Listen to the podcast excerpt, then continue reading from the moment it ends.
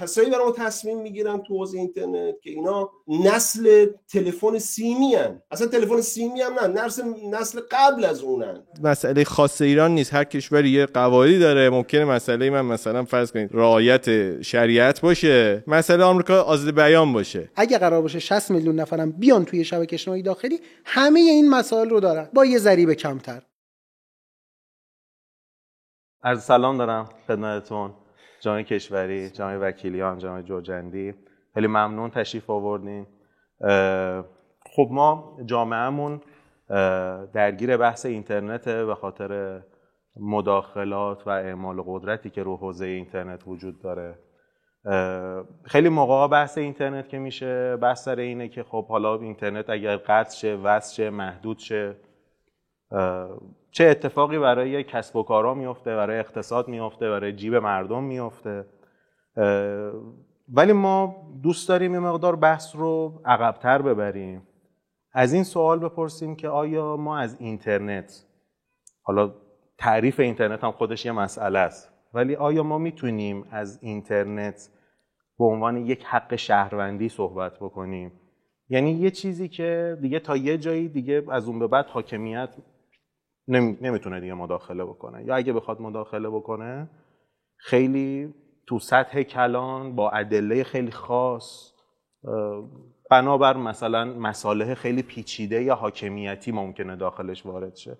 اونم موقت. حالا مثل الان فرض بکنید بعضی موقع بحث می‌کنن که تحت عنوان شرایط اضطراری به صورت موقت می‌تونه وارد شه مواردی از این دست. پس سوال اساسی ما اینه که آیا ما می‌تونیم از اینترنت به عنوان یک حق شهروندی یا از اتفاقاتی اختیاراتی دسترسی هایی به اینترنت به عنوان حقوق شهروندی صحبت بکنیم یا نه. اگر موافق هستین با جناب جورجندی شروع بکنیم و ایشون دیدگاهش رو بفرمایید. بعدش هم به صورت گردشی نظرات سایر بزرگواران رو بشنویم. جناب جورجندی در خدمت شما هستیم. ببخشید جان جوجنده عذرخواهی می‌کنم. بله. خیلی ارتباطمون ناپایداره. من یه دقیقه می‌خوای روبیکان نصب کنی؟ من که بهت پیشنهاد می‌کنم همین تیکایی که شما نمی‌تونید حتی یه لایو ساده داشته باشید رو هم توی اون برنامه مستعدتون بذارید. یه لحظه با اینو بله بفرمایید در خدمتتونی بله من دوباره میگم. ببینید تو بحث اینترنت در این سالی که ما داریم در این دوره‌ای که ما داریم زندگی می‌کنیم حتما بله حق شهروندی هر انسانی است به خاطر که به درد همه می‌خوره. یعنی حجم عظیمی از اطلاعاتی که اینجا هست همه رو قانع می‌کنه که من اینجا دارم به چیزی می‌رسم که این می‌تونه توی شغلم توی زندگیم تو کارم بهم کمک کنه. این حق دسترسی به این اطلاعات امروز در دنیا به عنوان حق شهروندی شناخته میشه و از این منظر بله حرف شما درسته. ولی حالا یه مشکلی روی این قصه وجود داره که حاکمیت ها حالا چقدر می‌تونن این حق شهروندی رو کنترل کنن که فکر می‌کنم بحث ما روی این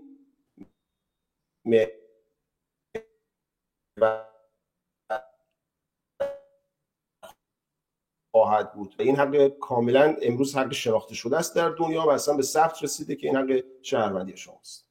خب اینجا منظور از اینترنت چیه جناب آقای جورجندی؟ ما اینترنت رو مجموعه از اون اطلاعات می‌دونیم یا از ارتباطات هم حرف می‌زنیم. پلتفرم‌های بین المللی رو آیا ما به عنوان اینترنت محسوب می‌کنیم؟ در مورد ارتباطات اینا میفرمایید. بله مفهوم اینترنت یعنی اینکه شما الان می‌تونید از ایران با من در امریکا صحبت کنید. این مفهوم داره.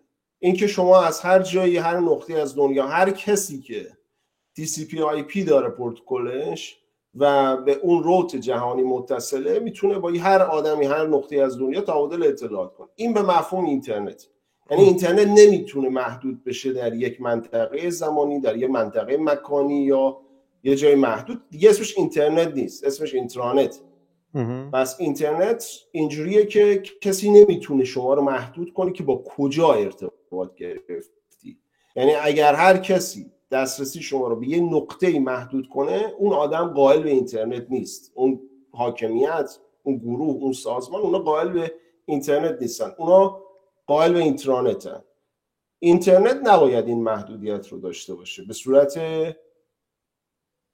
تعریف اسمش ها. یعنی حالا رو بعد بحث رگولاتوریش بعدا من نظراتی دارم. و جایگاه پلتفرم های بین المللی چیه؟ بالاخره اینا نشستن روی این ارتباطات. اگه کسی بگه من اون پلتفرم رو نمی‌خوام پلتفرم های خودم رو می‌خوام بقیه بیان روی این پلتفرم رو با هم دیگه ارتباط بگیریم چی؟ ببین این, این اون بحثیه که من می‌خوام داشته باشم. یکم فکر می‌کنم طولانی بشه. حالا دوست دارم نظرات دوستانم بشنوم. ببینید باید باید بریم ببینیم که یه بحثی اینه که من چی می‌خوام. یه بحثی اینه که دنیای واقعیت چی داره میگه و حاکمیت ها بالاخره این وسط منافعی دارن. منافعشون اطلاعاته. و اینا یه رقابتی تو اطلاعات دارن و یه کارایی دارن می‌کنن. این که شما باید بپذیری که اینترنت رو امریکا اختراع کرده امریکا دیولوپش کرده و حاکمیت اینترنت در اختیار امریکاست. بخش گسترده از اینترنت. و امریکا همونطوری که اینترنت و پروتکلش رو دیولوپ کرده همونطور هم سرویس ها رو زودتر از اینکه ما برسیم بهش اونا سرویس هایی رو دیولوپ کردن و در اختیار عموم قرار دادن که اونا بتونن استفاده کنن. یکیش همین سرویسی که الان من شما داریم با هم تو اون بستر صحبت می‌کنیم. پس ما باید بپذیریم که عقب هستیم از دنیا. این به مفهوم خودباختگی نیست. باید بپذیریم الان لزوم اینترنت خالی که به درد نمی‌خوره. روش یه ارزش افزوده میاد یه پلتفرمایی میاد و شما باید بپذیری که تو چه لولی هستی؟ قابلیت های مردم چیه؟ و حالا شما چقدر می‌تونی از این اطلاعات بهره ببری؟ چقدر یه بحث یه بخش خوبی داره یه بخش بدی داره برای حاکمیت. ولی این که ما بگیم که الان اگه من امروز مثلا یه دونه روتر خریدم من هم باید در جایگاه مثلا امریکا در قدرت امریکا باشم این درست نیست. حتما قدرت امریکا روی بستر خودباختگی هم نیست. حالا اگر من بیام این ترس رو این ترس این که چون اون قدرت بیشتری داره حالا من باید من دنبالشه. یعنی از این دسترسی آزاد به اطلاعات یه واهمه ای داره. این واهمه در برهای مختلفی از زمانی که اینترنت وارد ایران شده شما اینو شاهدید. مثلا خیلی نمی‌دونن. اصلا اولین آیسپی که توی اون کشور اینترنت داد شما میری می‌بینی مثلا تو روزنامه رسمیش اسم مثلا آدمای امنیتی اون توه.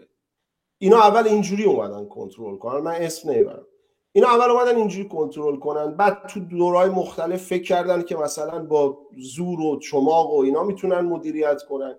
اینا شدنی نیست. یعنی این یه حالت استفاده ازش و درک اینکه شما چجوری از این اطلاعات استفاده کنی احتیاج به یک همکاری بین المللی داره که تا زمانی که شما اون همکاری رو نپذیری قربانی. که جمهوری اسلامی انتخاب کرده که قربانی باشه. و از منظر یک کارشناس جرم دارم به شما اینو میگم. ممکنه مثلا برای یه نونوا خیلی اهمیتی نداشته باشه که من قربانی باشم یا نباشم. ولی از منظر یک کارشناس جرم به شما میگم شما اگر بیای نگاه سلبی داشته باشی و بگیر و ببند را بندازی شما نه تنها برنده نیستی و نمی‌تونی مردم رو مدیریت کنی بلکه اینکه شما حتما هم خودت قربانی هستی هم شهروندت که نمونهش رو شما دارید می‌بینید. الان شما هر کدوم از شهروندای اون کشور که اینترنت دارند رو موبایلش رو بگیری حداقل 10 تا وی پی رو موبایلش می‌بینی. و ایران الان آلوده ترین کشور به بدافزارهای موبایله. اینا حاصل اون نپذیرفتن ارتباط با دنیاست. اینکه شما یک کشور منزوی هستی همه چی رو رو مرزهای فیزیکیت کنترل کردی مرز اینترنتت رو هم می‌خوای همون نگاه رو داشته باشی. و اینترنت این قابلیت رو به تو نمیده. یعنی اینترنت اینجا جلوتون می‌گیره و این تکنولوژی است. ببینید باید بپذیریم اون تایمی که ما اینا رو نداشتیم صد سال پیش که داشتیم مثلا یه کار دیگه ای می‌کردیم داشتیم زمینامون شخم می‌زدیم اینا داشتن تی سی پی آی پی می‌کردن. پس ما عقبیم توی این حوزه. باید بپذیریم که آدما توی سیلیکون ولی و نمی‌دونم شرکت ها و دانشگاه امریکا بیکار ننشستن. اینا دارن این تکنولوژی رو develop می‌کنن و منافعی هم برای دنیا داره به نظر من هم برای دولت امریکا اینا رو بپذیریم. حالا شما اگر یا با مجبوری که همراهی کنی این یه واقعیت. اگر می‌خوای بتونی از نگاه من اگر می‌خوای بتونی این, این مدیریت کنی این فضا رو باید همراهی کنی. اگر این کار نکنی میشی شرایط فعلی جمهوری اسلامی. که شروع می‌کنه مردم خودش رو آزار دادن به خاطر چی؟ به خاطر اهدافی که خودش تعریف کرده تو ذهنش که بسیاری از اون اهداف اصلا ربطی به مردم نداره. یه سری اهداف به نظر من پوچه. که یه سری آقایونی که اصلا اینا اصلا جالبه. کسایی برای ما تصمیم می‌گیرن تو حوزه اینترنت که اینا نسل تلفن سیمی هن. اصلا تلفن سیمی هم نه نسل, نسل قبل از اونن. اینا امروز نشستن دارن تصمیم می‌گیرن که یعنی ما داریم یه سری کارشناس داریم تو اون کشور که اینا دارن. یه کاری می‌کنن که اون آدمی که مال نسل نمی‌دونم دیتای دود و نمی‌دونم تلفن سیمیه اون آدم راضی باشه. خب این نمیشه این نمی‌خونه. میشه این شرایطی که شما الان دارید می‌بینید. اینترنت به شما این اجازه رو نمیده. حالا من اگه بعدا فرصت داشتم بیشتر این قصه رو باز می‌کنم که چرا این کار نشدنیه و تمام تلاشایی که جمهوری اسلامی و عزیزانی که دارن تلاش می‌کنن که اون منویات رو اجرا کنن فقط دارن شکاف بین مردم و حاکمیت رو بیشتر می‌کنن.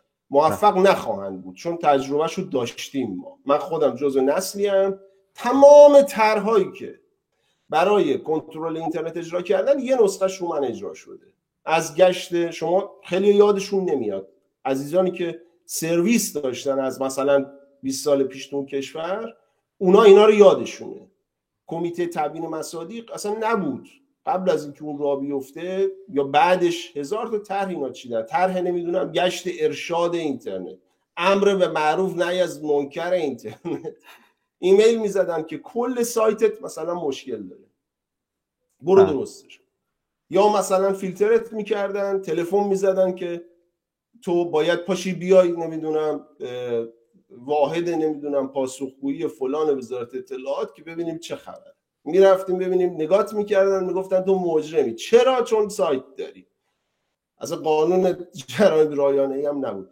انواع اقسام طرحها رو اجرا کردن. از این ور اومدن طرحهای تشویقی رو انداختن که نمونه‌های مختلفش همین وزیر جوانی که الان وزیر هستش وزیر عزیز و محترم آیه زارپور. ایشون یه زمانی پستی داشت در سن 23 4 سالگی که برید ببینید چی کار کرده. این رزومه آدما مشخصه. تو اون تاریخی که ایشون پست داشت یه سری طرحها اجرا کرد. خیلی ها یادشون رفته ولی من یادمه. مثلا اینا اون زمان مشکلشون امروز مشکلشون پیام رسانه اون زمان مشکلشون وبلاگ بود. عزیزان وبلاگ را افتاده بود وبلاگ نویس تو کشور بود که چیزایی می نوشتن حاکمیت خوشش نمی اومد اینا با وبلاگ ها برخورد کردن بازداشت کردن. آقای عزیز شیرازی الان ایشون هنوز خدا رو شکر سر حال ازشون بپرسید. هفته سه بارشون رو بازداشت می‌کردن دیتابیسش رو می‌گرفتن. و بعدش خودشون رفتن هزار تا وبلاگ درست کردن. بله. من در نمایشگاه خودم رفتم دیدم. مثلا طلبه بلاگ. امروز طلبه بلاگ کجا آقای احمدی؟ وجود خارجی نداره. اینا پول پاشیه و البته عرض کردم اهدافی که تو ذهنشون تبیین شده این اهداف غلطه. یه سری متخصص میگن نه غلط نیست. ما براتون درستش می‌کنیم. این همون کاریه که دوستانی می‌کنن و غلط. بله. بسیار خب دست شما درد نکنه. جناب کشوری ما اینترنت رو به عنوان ارتباطات بین المللی به عنوان یه چیزی که بین المللی بودن توشه و به عنوان یک حق می‌تونیم قبول کنیم یا نمی‌تونیم؟ خب به نام خدا. سلام عرض می‌کنم خدمت بینندگانی که می‌بینن شما و همه عزیزان. خب این که فکر می‌کنم دیگه خیلی سوال بدیهی یعنی سوالی است که جوابش دیگه امروزه بدیهیه. شاید 20 سال پیش اگه میپرسیدیم خب می‌شد روش بحث کرد.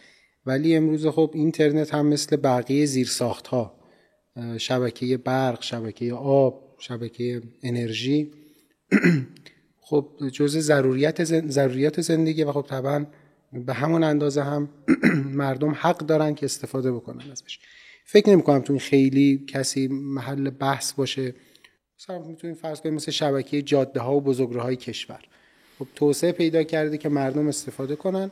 طبعا مردم می‌تونن استفاده کنن. یک صحبتی رو ابتدا کرد که آیا میشه این رو بست در شرایط استراری بازم به نظرم اگه این رو نگاه کنیم به بقیه زیر ها جوابش روشنه. بله ما مثلا ممکنه شبکه برق کشور مثلا سالی یک بار مثلا یا یک جایی به یه دلیل خیلی خاص امنیتی محدود بشه بسته بشه یه بزرگراهی اینها خب فکر می‌کنم تو همه جای دنیا هم حداقل اگه مناقشه نکنیم لاقل برای من خیلی مناقشه نیست که در یک جایی در یک شرایط زمانی خیلی محدودی برای یک دلیل موجهی این محدود بشه. این رو هم باز نمی‌تونیم منکرش بشیم. ولی طبعا به صورت گسترده و مداوم و سازمانی یافته و برنامه ریزی شده این رو بخوایم محدود کنیم خب اون موقع محل اشکال و چالش به وجود میاد. چرا تو کشور ما این سال خیلی پررنگ شده و امروزه همه دارن راجع به این صحبت می‌کنن که خب مثلا اخلال ایجاد شده در اینترنت سرویس ها همین الان ما پخش زنده نتونستیم داشته باشیم به خاطر اینکه سرویس reliable نبود و اون پایداری رو برای پخش زنده نمی‌داد در حالی که کاملا داخلی هم هست. یعنی ما الان در خدمت شما در تهران نشستیم. داریم از یک زیرساخت اینترنت شبکه access مخابرات داخلیه اون data center داخلیه اون سرویس دهنده داخلیه ولی با این وجود نتونستیم ما پخش زنده داشته باشیم. حالا البته خب یکی از عزیزان داره از خارج از کشور وصل میشه ولی ما حتی که داخل هم هستیم نتونستیم. بله. خب این به یک سوال خیلی مهمتری برمیگرده و به یک ویژگی شاید متفاوتی به نسبت بقیه زیرساختها. اینترنت برخلاف بقیه زیرساختها در داخل کشور قابل محدود کردن نیست. یعنی ما شبکه برق و شبکه بزرگراه و شبکه همه چیز رو یه لب مرز یه کنترلی روش داریم و کامل از شبکه خارج از کشور اینو جدا کردیم. و اگر هم مثلا شبکه برق ما مثلا به ممکنه شبکه عراق وصل بشه کاملا کنترل شده و صد درصد قابل کنترل وصل میشه. ولی در اینترنت اینجوری نیست. ذات اینترنت و بخشی از خدمات اینترنت اساسا در اینه که ما بتونیم به خارج از کشور وصل شیم.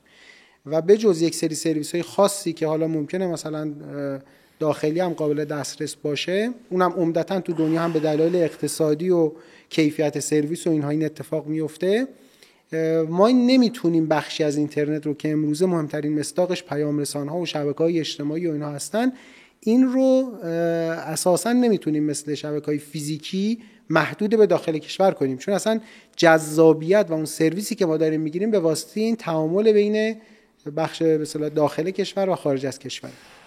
خب اینجا اونجایی است که چالش ایجاد میشه. یعنی اینجا اونجایی است که مثلا حالا ما چون اقتصاد ما قبلا به دلایل دیگه از اقتصاد دنیا جدا شده ما خیلی محدودیت شبکه بانکی رو نمی‌فهمیم. که خب کاملا داخلیه و داریم کار هم می‌کنیم مشکلی هم نداریم. علتش اینه که این قبلا به واسطه در فضای فیزیکی و دنیای واقعی از شبکه بانکی دنیا قطع شده ارتباط ما. در نتیجه وقتی تو اینترنت من مثلا نمی‌تونم یه خریده مثلا از آمازون خرید کنم خیلی متوجه نیستم چه اتفاق افتاده چون قبلا هم نمی‌تونستم این کارو بکنم. ولی تو شبکه اجتماعی برای ما خیلی ملموسه چون من قبلا مثلا داشتم استفاده می‌کردم مثلا از یه شبکه اجتماعی بین المللی حالا محدود شدم می‌فهمم که تفاوتش چیه؟ این اینجا اونجایی است که چالشی به وجود میاد که یک دسته قائل به این هستن که ما می توانیم حق انتخاب و آزادی کاربر رو برای اون چیزی که اعمال حاکمیت گفته میشه محدود کنیم. ولی یک گروه دیگه میگن نه شما پارامترهای اعمال حاکمیت رو جوری تعریف کردی که اصلا در مجبور این کارو بکنی. اون تعریفت از اعمال حاکمیت ایراد داره. یعنی شما باید تعریفت رو جوری کنی تعریف رو و اون شاخص های اعمال حاکمیتت رو جوری از اول تعریف کنی که مستلزم محدود کردن حق انتخاب کاربر نباشه. این, این به نظرم اون نقطه محل دعواست که آیا ما باید این در واقع این چجوری این توازنه؟ ما دور یه سکه داریم درو داره. یه روش حق انتخاب و استق... انتخاب مردمه. یک روی دیگهش اعمال حاکمیته. فکر کنم بالا تو دنیا هم این محل بحثه. بالاخره پلتفرم های فرامرزی و جهانی که توسعه پیدا کردن کشورها این دغدغه رو دارن که ما با اینا چیکار کنیم؟ یه تریدافه بین این که ما تا یه جایی باید با اینها تعامل کنیم و بالاخره به واسطه اینکه مردم ما از اینا استفاده می‌کنن این این حق انتخاب و استفاده رو بهش احترام بگذاریم. ولی در عین حال بالاخره ما یه حاکمیتیم. اینا همینجوری میان داخل کشور ما فعالیت می‌کنن. باید یک تا یک جای ضوابط رو هم بپذیرن. این این تریدافه محل بحثه. یعنی مخصوصا برای کشور ما که شاخ معمولا تو حکمرانی تفاوت‌های خیلی جدی با اون پارادایم قالبی که تو دنیا هست داره. خب این خیلی خودش رو نشون داده و الان دقیقا به اون نقطه دعوای خودش رسیده. که بعضیا میگن شما چرا ممنوع که محدود کردی حق انتخاب کاربر رو؟ و برخی میگن خب نه طبیعتا ما باید اعمال حکمرانی کنیم. اینها من به نظرم ما اون چیزی که شاید باید روش صحبت کنیم در مورد هر دو طرف این ماجراست یعنی ما نمی‌تونیم هر یک طرف رو صرفا ببینیم. و چالش هم اونجا برمیگرده که یعنی علت این که وقتی ما می‌خوایم راجع به صحبت کنیم اگه می‌خوایم جواب بهش بدیم باید یه مقداری برگردیم رو پارادایم حکمرانی خودمون صحبت کنیم. ببینید ما سیر تاریخی رو اگه من اینو بگم و بریم خیلی هم صحبت نکنم. یه زمانی تو قبیله ها یه رئیس قبیله بود یعنی در سطح یه قبیله تصمیم می‌گرفتن. یعنی کسی هم خطایی می‌کرد رئیس قبیله حکم می‌کرد که تو مثلا باید کشته بشین یا مثلا یه مثلا ازدواج با قبیله مقابل یه دختر بگیریم بدیم مثلا این اختلاف حل بشه. کاملا در سطح قبیله. بعد از این حکمرانی عوض شد رفتن به صورت حاکمان محلی به وجود اومدن. یعنی اون حاکم محلی حکمش بر اون رئیس قبیله یعنی اون چالش ایجاد شد در اون پارادایم حکمرانی رئیس قبیله. بعد از این رفتیم به سمت دولت ملت. یعنی اصلا در سطح کشور مثلا تو تهران یه تصمیم می‌گیریم تو قبیله مثلا فرض کنید فلان شهر که هیچی. حتی در حاکم و استاندار فلان شهر هم حکمش در زیل این حکم شاهی بود که مثلا در تهران نشسته بود. و خب اون نظام دولت ملت. الان رفتیم به سمتی که واقعا بله یه جایی هم ممکنه ما خارج از مرزهای خودمون یه تصمیمی بگیرن. یک پیشرفت تکنولوژی اتفاقی تصمیم لزوما تصمیم از جنس اوردر به معنی اینکه حکم کنن نیست. یک پیشرفت فناوری اتفاق بیفته که اون قدرت اعمال حاکمیت ما رو محدود کنه. این نکته مهم اینجاست. این فقط در حوزه فضای مجازی نیست. یعنی ما الان مثلا مثال واضح تو فوتبال. الان مثلا فوتبال گاهی میگن آقا فیفا یه تصمیماتی می‌گیره که بالاخره بر حاکمیت ما خودش رو تحمیل می‌کنه. این تا یه جایی ما می‌تونیم وفق کنیم ولی یه جایی واقعا نمی‌تونیم. در حوزه اقتصاد هم همینه در حوزه بانکداری هم همینه. الان مثلا تو حوزه FATF ما کنیم همه دعوا هست. قطعا یه سری مواردش رو پذیرفتن یه سری مواردش محل چالش مونده. خب این اینا همینه. یعنی یه جایی تو دنیا نشستن قواعد بانکی رو نوشتن. بر ما دارن تحمیل می‌کنن. در ورزش نوشتن بر ما تحمیل می‌کنن. این به نظرم در ادامه اون فضای پیشرفت حالا اسمش هر چی بذاریم اون پارادایم حکمرانی در دنیا این بخشی از اونه. فضای مجازی هم بخشی از اونه. یعنی اگه ما اینو اینجوری ببینیم اون موقع راحتتر می‌تونیم تحلیل کنیم. این یه نکته. نکته این که خب نکته دومی که ما در خیلی از موارد حکمرانیمون در فضای حقیقی خب مشکلات جدی داریم. نتونستیم حل. الان همین مثال واضحش همین آلودگی هوا و زیست زیست. خب آیا در اینجا اون اعمال حاکمیت ما چقدر موفق بوده؟ چقدر تونستیم بالاخره همه چیز که تو فضای مجازی چیز تافتی جدا بافته نیست دیگه. یعنی ما انتظار داریم یه دفعه مثلا در حوزه فضای مجازی یه چیز ایدئالی مثلا آقایون در داخل تصمیم بگیرن و مثلا همه چی داخلی خوب خب در بقیه حوزه اقتصاد و محیط زیست و نمی‌دونم انرژی و خیلی حوزه دیگهمون داریم می‌بینیم که بسیاری از این تصمیمات تصمیماتی بوده که به نام اعمال حاکمیت و به نام حفظ حقوق مردم گرفته شده. ولی در نهایت چیزی که خروجی که بیرون اومده خیلی هم خروجی قابل دفاعی نیست. پس بنابراین صرف این که ما بگیم برای اعمال حاکمیت باید این فضا رو محدود کنیم و برای اعمال حاکمیت باید حق انتخاب مردم رو محدود کنیم لزوما به نتیجه خوبی هم منتهی نمیشه. یعنی به نتیجه بهتر از نتیجه که تو بقیه عرصه‌های حکمرانی گرفتیم منتهی نمیشه. در نتیجه باید بشینیم اینا رو بذاریم وسط. یعنی واقعا الان یه مشکلی که ما الان داریم اینه که خیلی اتفاقات رو نمی‌دونیم چه اتفاقی داره اون پشت میفته ما قبلا با ترسیانت مخالفت می‌کردیم. یه مزیتی که داشت همه چیز نوشته شده بود. وزارت ارتباطات مکلف است. ابزارهای دسترسی به فیلتر شکن وی پی را مسدود کند به صورت موثر و ولی الان چه این چیزی رو نمی‌بینیم. یعنی هیچ جایی نوشته نشده. داریم از آثارش می‌فهمیم یه سری سیاست ها داره اعمال میشه. ولی اینکه چه چیزایی هست این رو اعلام نکردن و این مشکل اول ماست. این در درجه اول به نظرم باید بشینیم ببینیم. خب شما می‌خواید اعمال حاکمیت کنید چه تصمیماتی دارید می‌گیرید؟ چه اتفاقی داره میفته کارشناسان نقد کنن بررسی کنن و در نهایت ببینیم راه درستی که دغدغه هر دو سمت ماجرا هم حق انتخاب مردم و هم بالاخره دغدغه‌های حاکمیت حاکمیت هست.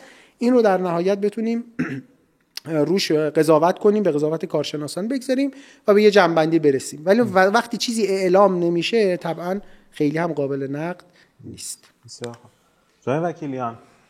چیزی به اسم اینترنت وجود داره که ما از حقی در موردش صحبت بکنیم؟ این ترکیب ترکیب درسته یا نه؟ بسم الله الرحمن الرحیم. من از طرف در واقع حاکمیت تو این جلسه باید صحبت کنم. من چون ادعای خیلی خیلی زیادی طرح شد مثلا تو جزئیاتش نمی‌خوام ورود کنم که مثلا این قضیه بستن وبلاگ ربطی با ایزار پور نداشت طرح مقاوم مطبوعاتی بود و اینا رو کلا بذاریم کنار. در اصلش بخوام صحبت در اصل ماجرا می‌خوایم صحبت کنیم در مورد اصل ماجرا من یه نقل قولی از شورای روابط خارجی آمریکا که تابستون امسال به عنوان یه پیشنهاد سیاستی ارائه کرده می‌خونم و توضیح میدم که چرا اینجوری شده نه اونجوری که آقای جورجندی دوست داره و آقای کشوری. دوست داره. گفته که اول انگلیسیش هم میگم confronting reality in cyberspace foreign policy for a fragmented internet میگه که به اصطلاح سایبر اسپیس فضای مجازی در واقعیت داره بخش بخش میشه و سیاست خارجی رو بر اساس این تدوین کنیم The utopian vision of an open, reliable and secure global network has not been achieved and is unlikely ever to be realized. Today the internet is less free, more fragmented and less secure. تو این میگه که با نگاه رئالیستی بگیم ما اصل سیم و تلفن و اینام نیستیم های جرجندی. عرض شود که ما با یه واقعیتی در دنیا مواجهیم. میگه تو این واقعیت اینترنت fragmentation در موردش اتفاق داره میفته. و یک فضای پیوسته یک پارچه اینترنتی که ما قبلا داشتیم به تدریج کمتر و کمتر میشه. اینو در مقابل حالا یه ژست سیاسی که دولت بایدن داشت اینو گفتم دو سال قبلش مال امسال بود. سه سال قبلش تو IGF 2019 آقای مکرون یه بیانیه سیاسی اولش اومد تو افتتاحیه خوند. گفت ما سه تا اینترنت داریم. یه اینترنت آمریکایی یه اینترنت چینیه. ما بریم اینترنت اروپایی درست کنیم مثلا اینا هر کدوم محیط حقوقی خودشو داره. چرا اینجوری شده؟ من یکم بیام مثال بزنم. یکم از هان نزدیک یه دهی بوده یه مش حسنی بوده اون کت خدای ده بوده. این مش حسن رفته چاه عمیق زده یه آبی ازش در آورده پخش کرده تو روستا. بعد رسیده به همه تو شروع استفاده کرد. بعد یه سری مثل ایران که تو اونجا مثلا یه خونه هم تو اونجا داشتن گفتن که توی دبلیو سایس مثلا 2003 2005 که جهانگرد با تیمش رفته بودن گفتن بینو جهانیش کنیم یه محیط حقوقی بین‌المللی درست کنیم حاکمیت اینترنت دست آمریکا در بیاد. آمریکا وایساده و گفتن نمی‌ذارم. ته تهش خیلی خواسته امتیاز بده یه شورای مشورتی گک واسه آیکن درست کرده به صورت سوری هم آیکن از زیل وزارت بازرگانی آمریکا در آورده گفته این شرکت تجاری ولی کاملا تحت قوانین آمریکاست. و بعد مثلا این صرفا یه مثلا ایده انتظاری نیست که این زیل قوانین آمریکاست. سال 2019 آقای ترامپ میاد به اصطلاح اون فرمان اجرایی clean network رو میده. علیه ایران نمیده که کشور عقبه که باید به قول جورج اندی استفاده کنه. اینو علیه چین میده که نظر بعضی حوزه‌های فناوری از آمریکا جلوتر بوده. رفته تو فناوری 5G با سری کشورهایی که تو حوزه نفوذ آمریکا بودن تو اروپا و غیره داشته قرارداد توسعه فناوری می‌بسته که واسهشون 5G درست کنه. و تو این clean network میگه اگه می‌خواید هم پیمان آمریکا باشید شما باید تو لایه های مختلف از چین خودتون رو جدا کنید. و خیلی کشورها میپذیرند میرن طرف آمریکا. بنابراین از اون طرف هم چین هم متحدای خودشو داره داره به قول تعبیر اینترنت خودشو داره بست میده تو اون سرزمین ها خب؟ فناوری بر اساس فناوری خودش. یعنی واقعیتی که رخ داده. ما در مورد چیز ارزشی اصلا صحبت نمی کنیم در وهله اول. فضای جی دی پی آر مثلا اروپایی با مدل خودشون رفتن یه سری قوانین تحمیل کردن به شرکت آمریکایی. ولی هنوز تو سطح جهانی خاطر مقاومت شدید آمریکا هیچ قاعده جهانی وجود نداره که حاکم به اینترنت باشه. به یه تعبیری آمریکا به اون اولین کشور مشخصنه نپذیرفته که من حقی به اسم ارائه اینترنت به دنیا دارم تکلیفی برای اینترنت به دنیا دارم که حالا بقیه بتونن مطالبه حق کنن. این یه امتیازیه به هر جور دلش بخواد ارائه میده. تا هر جا که به نفش باشه ارائه میده. به یکی هم مثل چین میگه ارائه نمیدم. برو سیستم خودتو بالا بیار سیستم عامل خودتو بالا بیار زیرساخت خودتو بالا بیار من بهت ارائه دیگه نمیدم. خب ببینید این ایده فرگمنتیشن از ذهن ناقص عقب مونده. ما در نیومده. از داخل سیاست ایالات متحده در اومده. درباره وضعیت حقوقی اینترنت.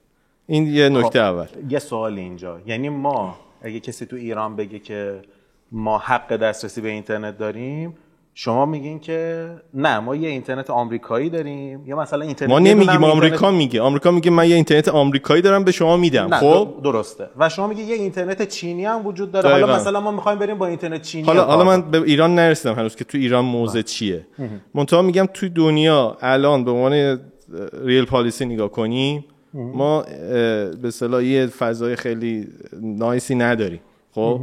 اینجوری نیست که اینو گذاشته باشن وسط یه حاکمیت بین‌المللی هم روش باشه بگن این مثلا فضای چهارم یا پنجم بین‌المللی مثل دریاهای آزاد. حالا همه بیان تو این به حقوق یکسان کار کنن. اینجوری نیست واقعیت. بنابراین اصلا دعوای ما سر حق بر اینترنت نیست. دعوای ما حق اعمال حاکمیت بر پلتفرم‌ها. خب این فقط شامل واتساپ آمریکایی نمیشه. روبیکام همین مشکل رو تو کشور داریم و بعدا هم بیشتر خواهیم داشت. کما اینکه خود آمریکایی ها همین مشکل رو با پلتفرم خودشون دارن. دیوان عالیشون مثلا بحث بوده. توی دادگاه ایالتیشون بحث بوده. توی دیوان ایالتیشون بحث بوده که مثلا فرض کنید یه پلتفرم مثل مثلا فیسبوک تا چه حد حق داره که جلوی آزادی بیان رو بگیره؟ خب این فقط مسئله خاص ایران نیست. هر کشوری یه قواعدی داره ممکنه مسئله من مثلا فرض کنید رعایت شریعت باشه مسئله آمریکا آزاد بیان باشه. ولی این مشترکش اینه که همونجور که آقای کشوری گفتم با تعادلی برسیم بین حق حاکمیت و حقوق شهروندی و اون حق پلتفرما که سه تاست در واقع. این یه مسئله بازیه خاص ایران نیست. اصلا فرض کنیم ما ایران نداریم مثلا رو زمین. این تو خود آمریکا محل چالشه. سال گذشته جلسه داشتیم آنلاین دعوت کرده بودیم از آقای جانکار مشاور پارلمان بریتانیاست. اونا بعض اینکه یه مشکلایی در زمین خودکشی دانش آموزا و اینا با اینستاگرام پیدا کردن یه لایحه‌ای رو تو مجلسشون طرح کردن. گفتن که اسمش هم تمام ترسیانت ماه منتها با ادبیات اونا اینترنت سیفتی بیل بعد از سال 2017 طرح شده داره به هنوز بررسی میشه. بحثشون اینه که اگه اینست قرار اینستاگرام اینجا سرویس بده باید یه سری قواعد من رعایت کنه یه سری الگوریتمای هوشمندش نباید حتما اونجا کار کنه. مثلا اگه دیدین تشخیص دادن که یکی آسیبی داره مثلا داره دنبال خودکشی میره نباید الگوریتم اینستاگرام به این هی پیشنهاد روش خودکشی بده. و گفت اگه مثلا قواعد ما رعایت نکنه ما بازار تبلیغات انگلیسی روش میبندیم. خب؟ یعنی اینکه همه کشورهایی که ارزشو دارن.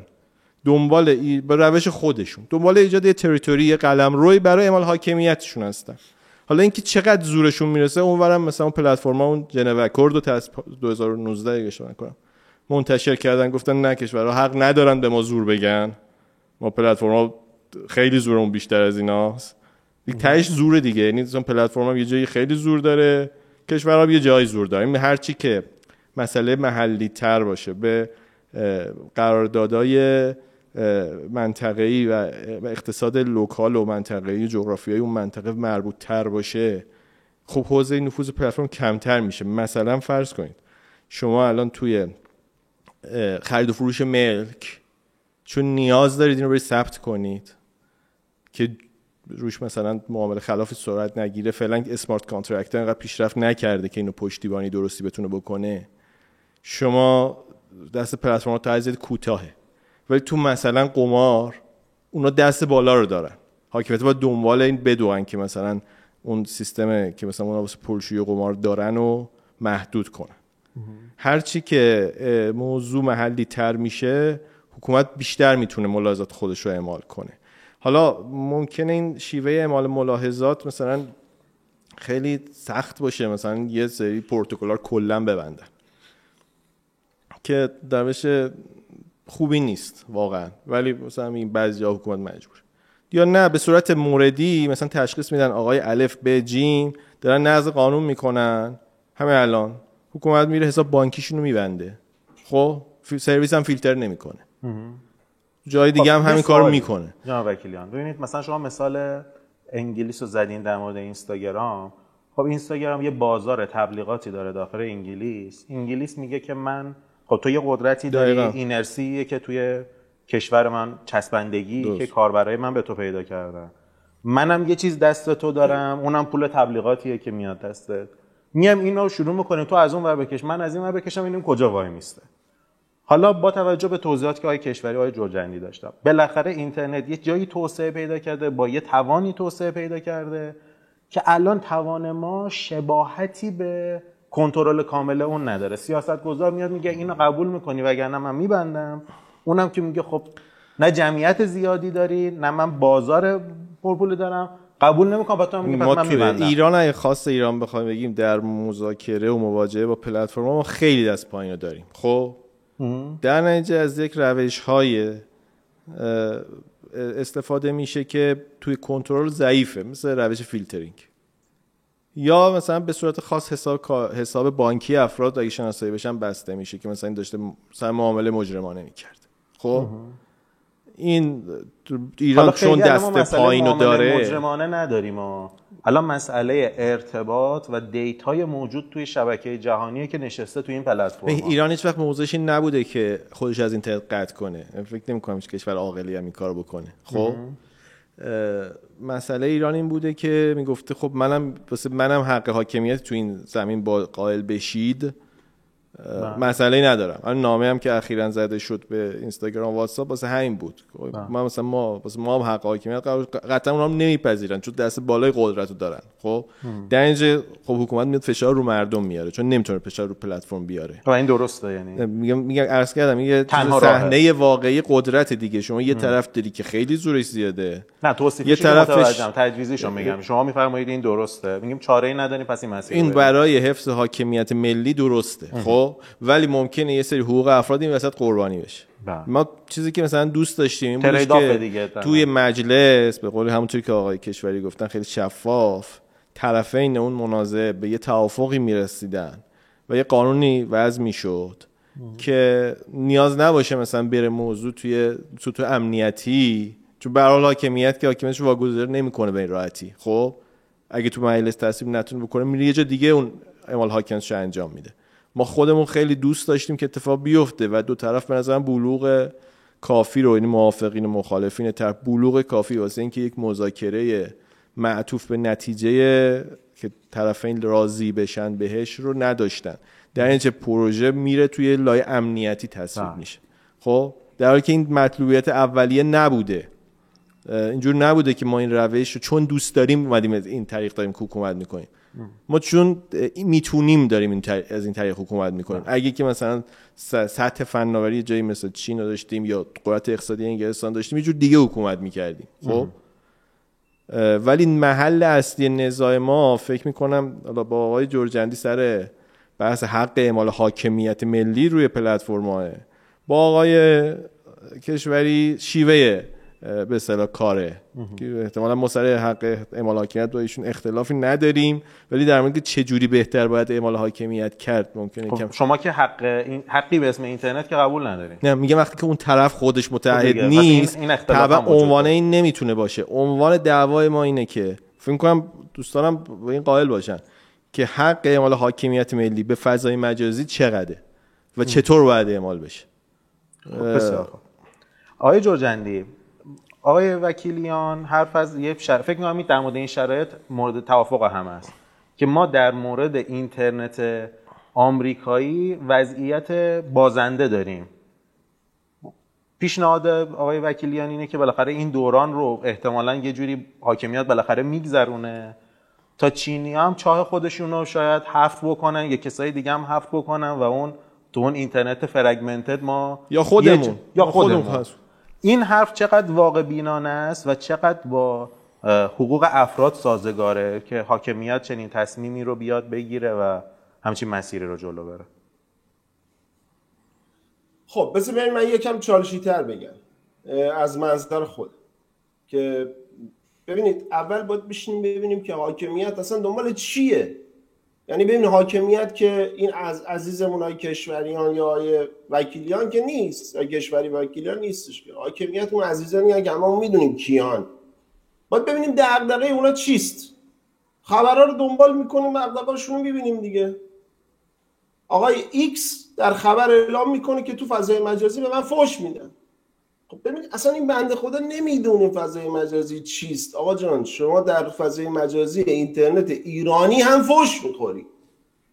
یا مثلا شما داری می‌بینی که حاکمیت امروز دغدغش این شده که فلان کاربر فلان توییت رو داره می‌زنه. ببینید اینا اینا در یک فضای باز اطلاعاتی اصلا معنی نداره. ولی آقایون دارن در یک دنیای عقب افتاده زندگی می‌کنن. اینا یه بازه زمانی خیلی زیادی هم راحت بودن. دو تا کانال داشت صدا سیما. اینترنت ملی که تلویزیون ملی کرده بودن. دو تا صدا سیما. هر چی می‌گفت. همه گوش می‌کردیم. دیگه تهش دیگه شیطونای ایران یا بی بی سی رو با رادیو می‌گرفتن و گوش می‌کردن. این اون زمان روزای خوب حاکمیت جمهوری اسلامی بوده. امروز ولی این اتفاقات دیگه نمیفته امروز چالش دیگه ای داره. امروز مردم دارن اطلاعات رو از جای دیگه می‌گیرن که این اطلاعات در ایران رخ میده واقعا. بله پروپاگاندا میشه دیس داره میس داره. تو به جایی که این و بتونی هندل کنی این قصه رو که با مردمت بتونی نزدیکتر بشی و این مردم بفهمن که اونم اون خبرم بخونه خبر تو هم بخونه. اینقدر سطح اطلاعاتش بالا باشه که بفهمه تو داری راست میگی چون عرق رو داره رو پیشونی تو می‌بینه. مردمی که عرقی رو پیشونی آقایون نمی‌بینن و می‌فهمن که این آقایون مثل مشکل یه مملکت 80 میلیونی کانال آمد نیوز دو میلیونیه در تلگرام. شما ببین ما چقدر باید سطح مثلا این دغدغه پایین باشه که مشکل اینا این باشه. اصلا چرا باید این کانال مشکل مملکت ما باشه؟ یا امروز مثلا چرا اصلا با دیرا اینترنشنال با مثلا 200 کارمند مشکل ما باشه؟ شما یادتون میاد که قبل ایران اینترنشنال بی بی سی مشکل اینا بود. همیشه یه مشکلی وجود داره. مگر خود اینا تلویزیون عربی ندارن؟ همه دنیا دارن همه منافعی دارن دنبال منافعشون میرن و زندگیشون هم می‌کنن. موضوع من اینه که حرفای خوشگلی که آقای وکیلیان می‌زنه سیاست گذاری ها حرفای شیک اینا نخبه هایی هستن تو اون کشور متاسفانه. عرض کردم خدمتتون. دارن کاری می‌کنن که اون لایه رو آروم نگه دارن و تمام تلاششون هم می‌کنن. برای رسیدن به تلاششون میرن document آمریکایی رو برمیدارن می‌خونن توضیح میدن که آمریکا هم خودش داره نمی‌دونم طبقه بندی می‌کنه فلان می‌کنه. چیتون شبیه آمریکا ساخته ببینید keynote speech سال 2010 Black Hat جنرال مایکل هیدن داره سخنرانی می‌کنه. بسیار حرفای درستی می‌زنه. داره میگه که داره در مورد cyberspace صحبت می‌کنه و جنگ فضای مجازی. داره صحبت می‌کنه که شما با ساختن پلتفرم یه فضایی رو درست می‌کنه که من نظامی می‌تونم حالا اینجا حمله بکنم. اون می‌تونه این حرفو بزنه ولی شما نمی‌تونید این حرفو بزنید. من ایران بودم داشتم در مورد فضای مجازی صحبت می‌کردم. یه عزیزی که یه سمت خیلی مهمی هم تو اون کشور داشت برگشت به من گفت تو خدم تو کارمند شیطانی. یعنی اینترنت رو شیطان می‌دونست. این فضای فکری این بنده خدا بود و ما همه نشستیم که اون بنده خدا رو قانع کنیم. دوستانی که اونجا دارن برای من document آمریکا رو می‌خونن باید ببینن که توی امریکا آدمی وجود نداره که اون بالا نشسته باشه. و ما همه تلاش کنیم که اون آدم راضی کنیم. نه آقا راضی نمیشی تو در هر اینترنتی با هر لولیش باید اونقدر تحمل داشته باشی که فوش بخوری. یهو توی وبلاگی یه نفر اومده یه کامنتی گذاشته توضیح داده. نباید این پرونده بشه براش. در اون کشورهایی که حتی این چینی که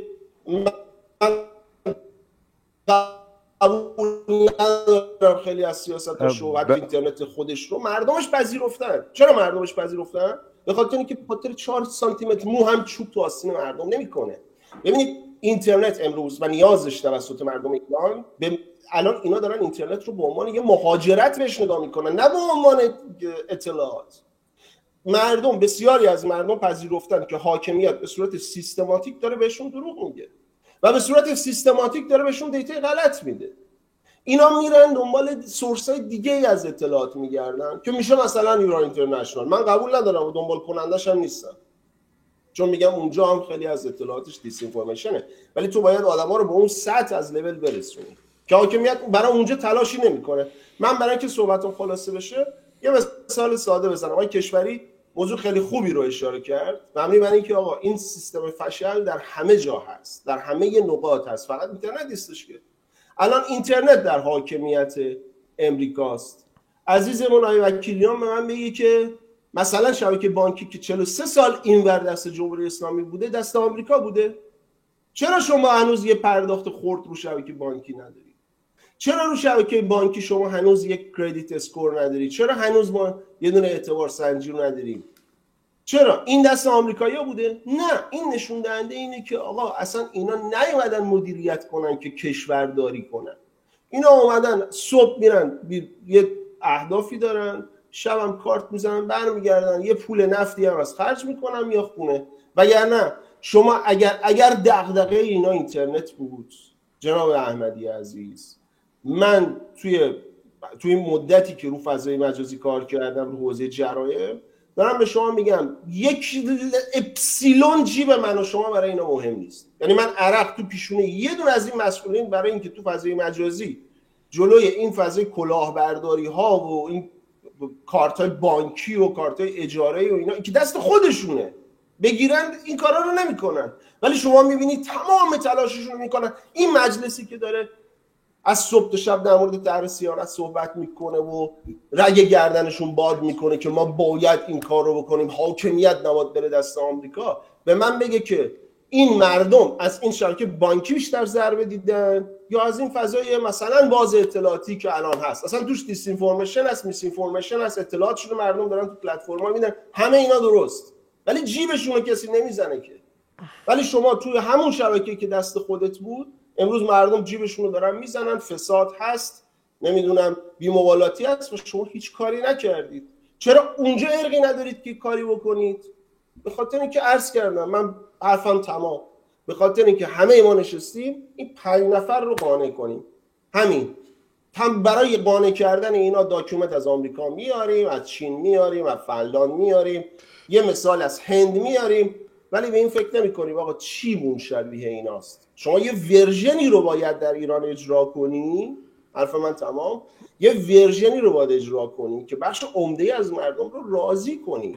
این مردم احساس کنن که تو کشور این رو به عنوان یه حق دارن به عنوان این حاکمیت فشار نمیاره رو گلوشون. امروز حاکمیت با تمام قوا دیگه هم یه دست شده.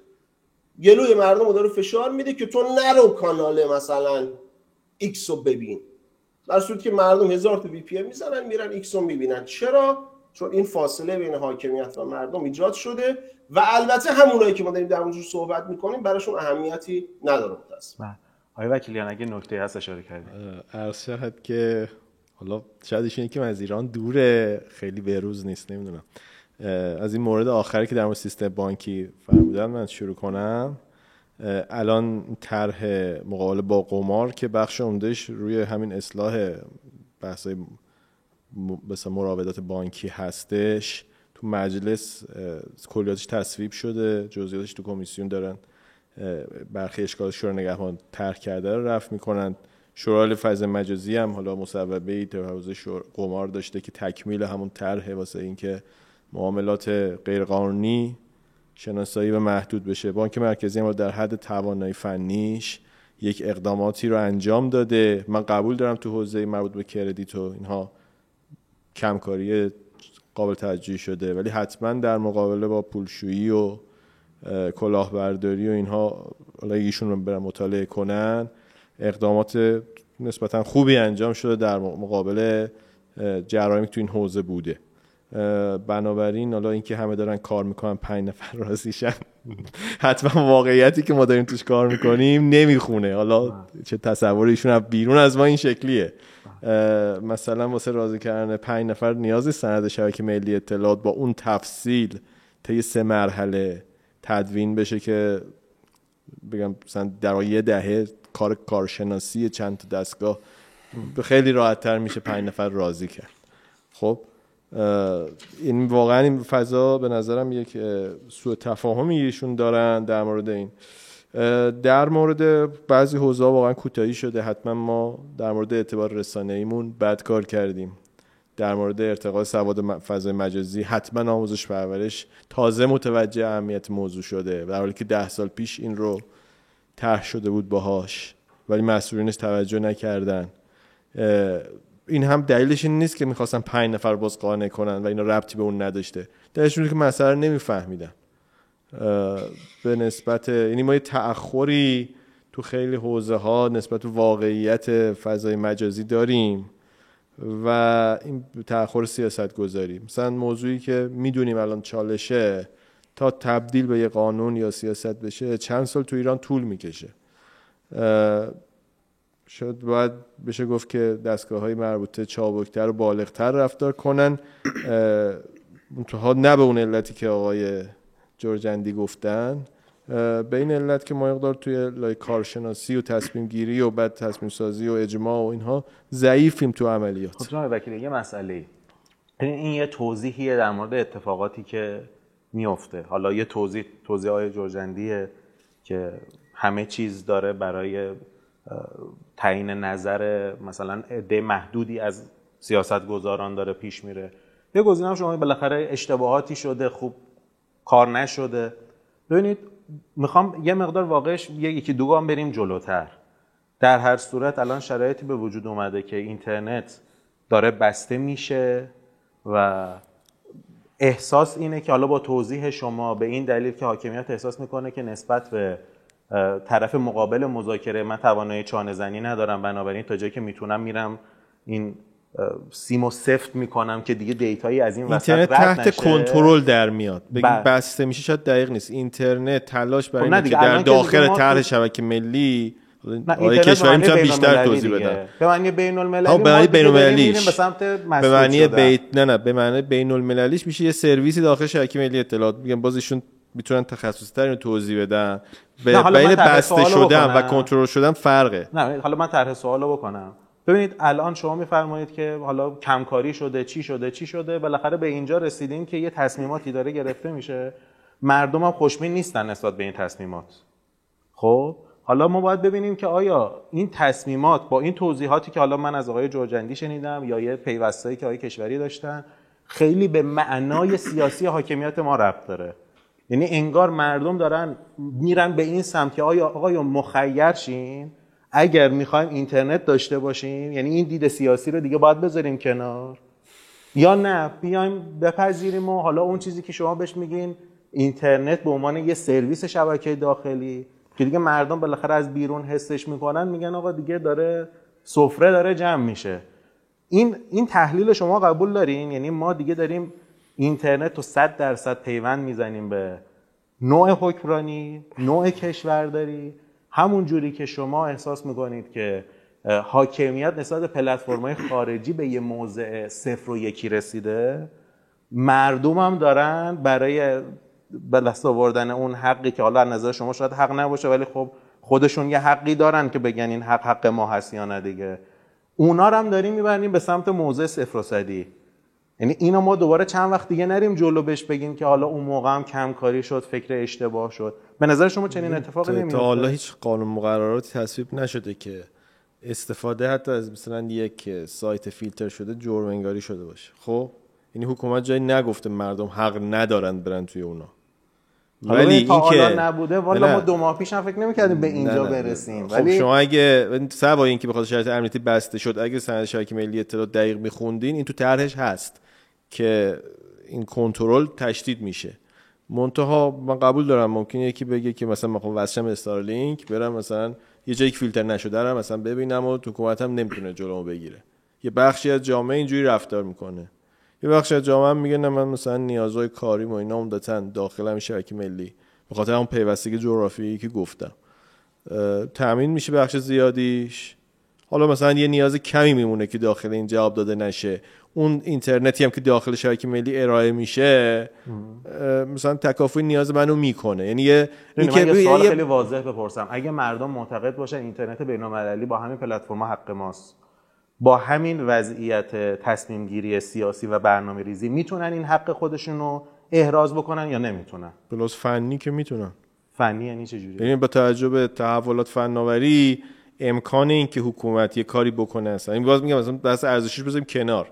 امکان این که حکومت یه کاری بکنه که آه شما میگه چون حکومت نمی‌تونه اینو به دست اصلا, اصلا. میگم اصلا قابل فرض نیست که یه وضعیتی داشته باشیم که دسترسی به میگم اینا رو باز کشوری بهتر می‌تونه توضیح بده که دسترسی به صفر برسه هیچ صفر نتونه نه. هر مقداری که مردم بگن آقا این حق ما از اینترنت نبود این سوال دوم منه ها من می‌خوام ببینم که با نوع حکمرانی ما اگر مردم در مورد حقی مثل اینترنت بالخصوص الان در مورد اینترنت با حاکمیت هم نظر نباشن. آیا می‌تونن اون حق برای خودشون توی استیفا بکنن؟ اینجوری یا به وضعیت اگه؟ شخصی نگاه کنید می‌تونن. خب جمعی نگاه کنید حتما موضوع حاکمیت اینه که من اگه ببینم مثلا فرض کنید یه حجم زیادی از ارت... نه موضوع حاکمیت ایران با آمریکا نسبت تیک تاک چه رفتاری داشت؟ هر حاکمیتی که یه ذره نسبت به اعمال حاکمیت خودش غیرتی داشته باشه.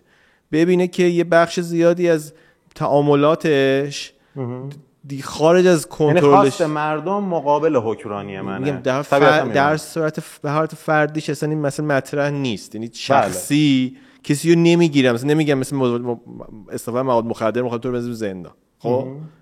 یا مثلا خرید و فروش مواد مخدر تو رو می‌خواد بزنیم زندان. به صورت جمعیش مثلا اینه که اگه یه به اصطلاح به قول ایشون یه محل سکویی شدش یه محل مهاجرت عظمای یه بخش بزرگی از جامعه. به خاطر اختلال در کارکرد فعالیت روزمره تو جامعه حتما حاکمیت نسبت به این عکس سخت نشون میده در حد توانای فنیش. بله. جناب کشوری ما به لحاظ ظرفیت های حقوقی و قانونی مثل قانون اساسی آیا مردم می‌تونن در برابر تصمیماتی که چه شفاف چه غیر شفاف که الان با گزینه‌های غیر شفافش آیا می‌تونن روندی را پیش ببرن؟ با همین امکاناتی که فعلی داریم به صورت فعلی داریم اگر معتقدن این حق اونجوری که باید بهشون چون نمی‌خوام در مورد صفرش یا دهش صحبت کنم. هم نظر نیستن با حاکمیت احساس می‌کنن حقشون ضایع شده. آیا با این شکل حکمرانی به معنی اون زیرساختهای حقوقی و قانون اساسی می‌تونن اینو بخوان طلب کنن و استیفاش بکنن؟ ببینید من به نظرم سمت مردم پرسیدن خیلی الان مسئله رو حل نمی‌کنه. چون ما چالش هایی که تو حکمرانیمون داریم فضای مجازی یکیش. اصلا شما همین سوال رو می‌تونید در حوزه دیگه هم بپرسید. در حوزه سیاست خارجی بپرسید در حوزه مسکن بپرسید در حوزه محیط زیست بپرسید و به نظرم همشون یک نخ تسبیح مشترک دارن. بله تئوریکالی بخوایم جواب بدیم میگیم طبق قانون اساسی هم اصل فلان. مردم می‌توانند مثلا در سرنوشت خودشون موثر باشند و وقت انتا هم میشه راه حل داد. آقا انتخابات اینه اینه ولی ما الان یه مسئله ای که داریم حالا این مسئله مجزایی واقعا که اصلا حالا بعضی از حالا به بهانه این اتفاقات اخیر هم خیلی از جامعه شناسان نقد می‌کردن دانشمندان علوم سیاسی. متفکرین که مثلا ما بعضی گفتن ما بنبست حکمرانی رسیدیم و مسائلی مثل این. من می‌خوام بحث رو برگردونم به سمت همین حق اعمال حاکمیت. من به عنوان حالا اشاره کردم که بله ما در حوزه فضای مجازی باید برای حاکمیت حق اعمال حاکمیت قائل باشیم. این که مشخصه. یعنی اگه بخوایم بگیم ببخشید. اگه بخوایم بگیم قائل نیستیم که خب اصلا یه جور تنزالودی میشه. ولی نکته اینجاست. این حق اعمال حاکمیت یه لوازمی داره. یعنی شما نمی‌تونی بگی تو این حق رو داری آقای حاکمیت ولی تو هر جوری دوست داشتی باید این کارو بکنی.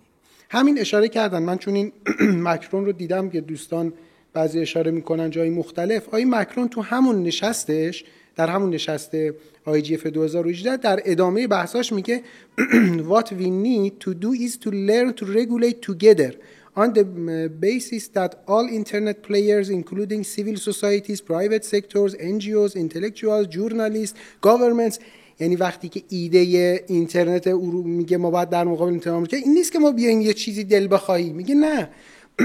خبرنگار NGO نمی‌دونم شرکت او رو همه با هم بشینیم دور هم یک مسیری ایجاد بکنیم یک regulation ی ایجاد بکنیم. خودشون وقتی GDPR رو توسعه دادن نبود که بشینن مثل مجلس ما یک در کمیسیون فرهنگیشون مثلا یه چند نفر که می‌دونیم چه افکاری دارن دور هم با یه مشاورینی که می‌دونیم اینا چه سابقه ای دارن یه طرح بنویسن. یک پیشنویسی بود تو این مرحله اینها میره ویرایش میشه تو یک سال دو سال سه سال از 2016 دو بعد یه دوره آزمایشی داره بعد دوباره فیدبک می‌گیرن. یعنی یک فرایند مشارکتی عمومی که یک مقبولیتی بتونه برای اون مسیر ایجاد بکنه. ما تو فرند پایین به بالا دقیقا ما کدوم از این بحثامون اینا رو داریم رعایت می‌کنیم؟ این نکته. نکته دوم من بحثای بانک و خرید و فروش و اینها رو واردش نمیشم چون به نظرم حالا خیلی هم الان محل چالش نیست. البته اون نکاتی که جورجندی میگن در جای خودش بحث مهمیه. ولی مسئله ما الان با فضای مجازی عمدتا مسئله با پلتفرم هاست. و ریشه این هم در بحث رسانه بودن پلتفرمه. یعنی مسئله ما اینه که تا دهه 60 و 70 و اوایل دهه 80 یک صدا و سیمای کاملا انحصاری داشتیم و در فضای برودکست و رادیو تلویزیون هیچ صدایی به جز حاک صدای حاکمیت در داخل به صورت رسمی نمی‌تونسته شنیده بشه. در روزنامه ها و مطبوعات هم که خب می‌دونیم اوضاع چجوری بوده. بله ما بخش خصوصی داشتیم ولی ما اون سابقه ای که نمی‌خوایم واردش بشیم. خب حالا یه دفعه یه فضای ایجاد شد همون وبلاگ ها همون وبلاگ ها دقیقا این فضا رو شکستن. خب چه برخوردی شد؟ چون با پارادایم رسانه‌ای پذیرفته شده و مسلط نظام در تعارض بود.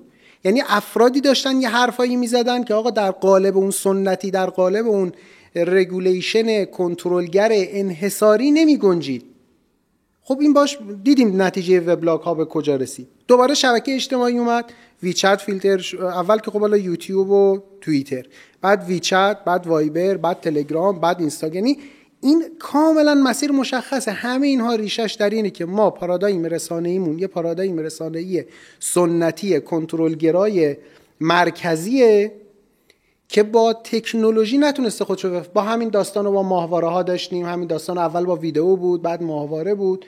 الان همین ایران اینترنشنال که تو این شلوغی اخیر این همه محل بحث بود که خب چقدر داره اطلاعات غلط میده خب اساسا این ایران اینترنشنال یه برودکستره.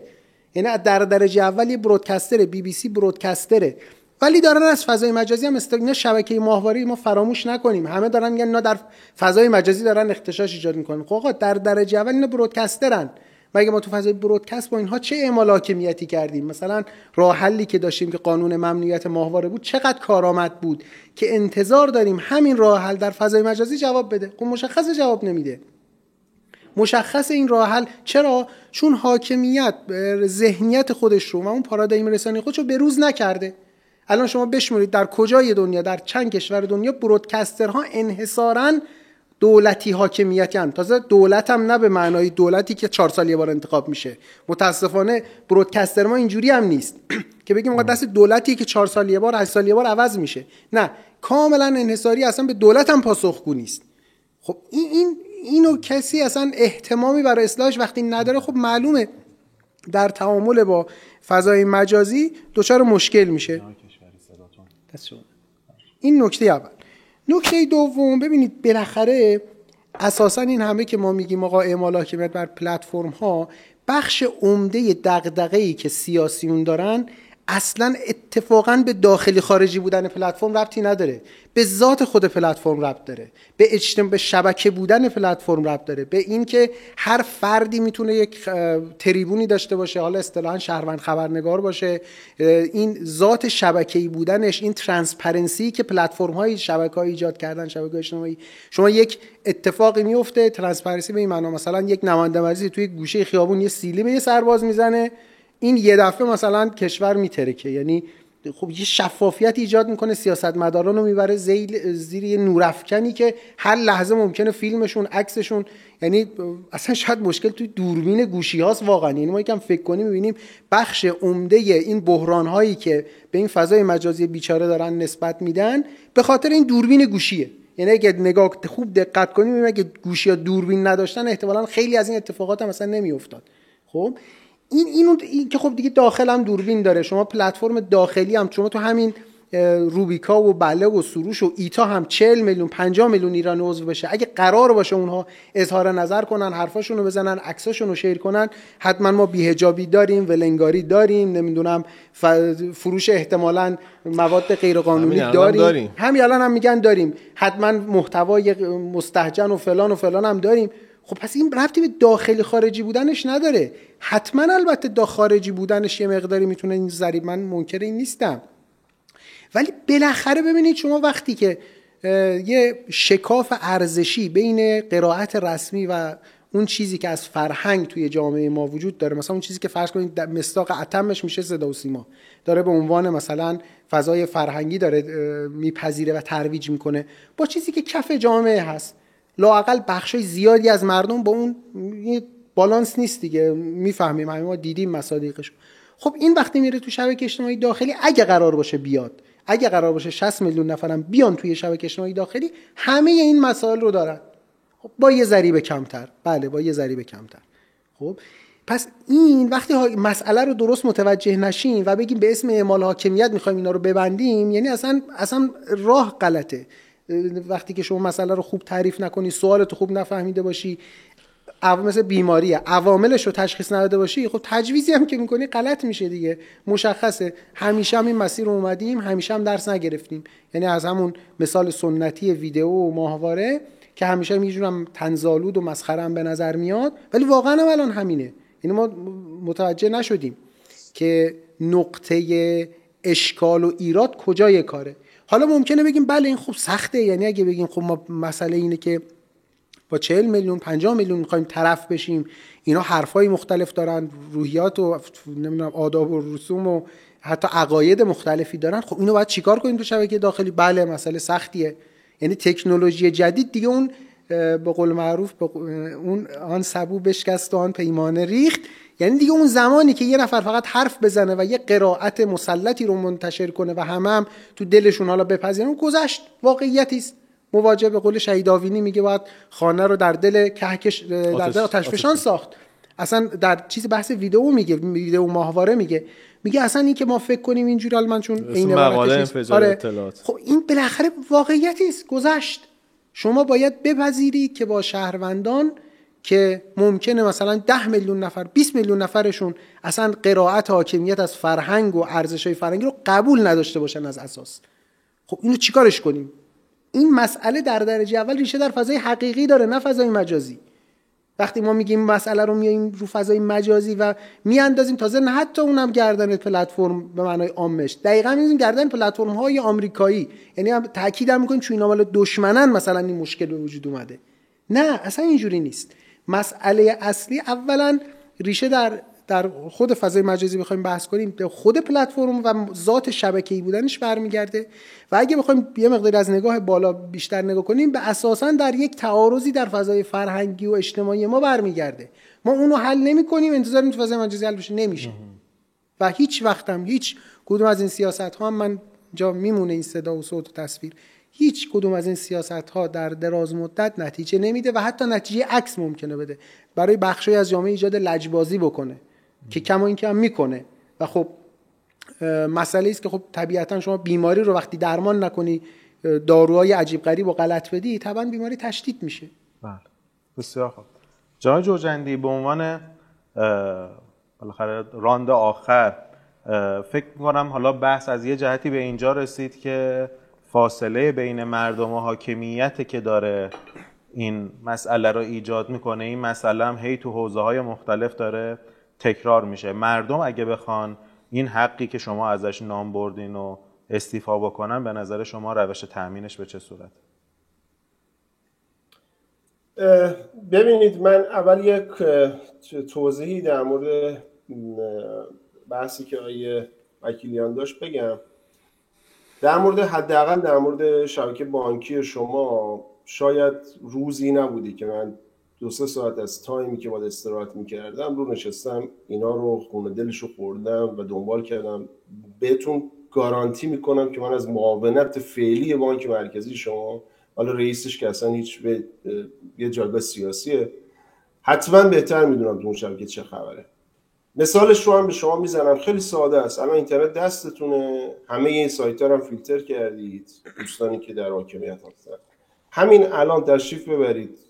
کانال پویا مختاری سایتش اگه فیلتر بود من حرفم اشتباهه. سایتش رو تشریف ببرید داخل. بیز یک دقیقه و سی چل ثانیه وقتتون رو می‌گیره. صفحه پرداخت داره. اصلا وریفای ایمیل هم نداره. صفحه پرداخت داره. صفحه پرداختش تشریف برید ببینید اسمس از کجا میاد. ببینید من میگم اینا حرفشون با عملشون واقعیت نداره نمی‌تونن ما رو قانع کنن. من کارشناس نمی‌تونن قانع کنن شما می‌خوای مردم عادی تو خیابون رو قانع کنن. شما من آقا منی که اصلا دغدغم اینه که شما باید حاکمیت داشته باشید و میشه حاکمیت نداشته باشید ولی ما داریم به یک چه می‌دونم به یک گوریل خطرناک میگیم که مثلا تو بیا این چاقو رو بگیر دستت. خب معلومه که این اصلا هدفش این نیستش که از من امنیت من حفظ کنه. اولین کاری که می‌کنه با اون چاقو می‌زنه تو شکم من. شما اگه زیر یک دقیقه و چل ثانیه وقت تو گرفت بگو جورجدی وقت ما رو امروز گرفتی. اسمسی که برای شما میاد از شرکت های پرداخت همون مملکته. کلا هم چند تا شرکت پرداخته؟ 5 6 تا بیشتر نیستن. شرکت های پرداختیاری. شما چجوری همت کردی با قمار مبارزه کردی؟ چجوری همت کردی با شبکه بانکیت مبارزه کردی؟ تو این فضای اقتصادی که وضع مردم این شکلیه همین الان می‌خواید من تو کانالم بزنم اج دنبال اجاره حساب بانکی هم به شما نشون بدم چند نفر حاضرن 5 میلیون در ماه بگیرن تمام اطلاعات بانکیشون رو به من بدن.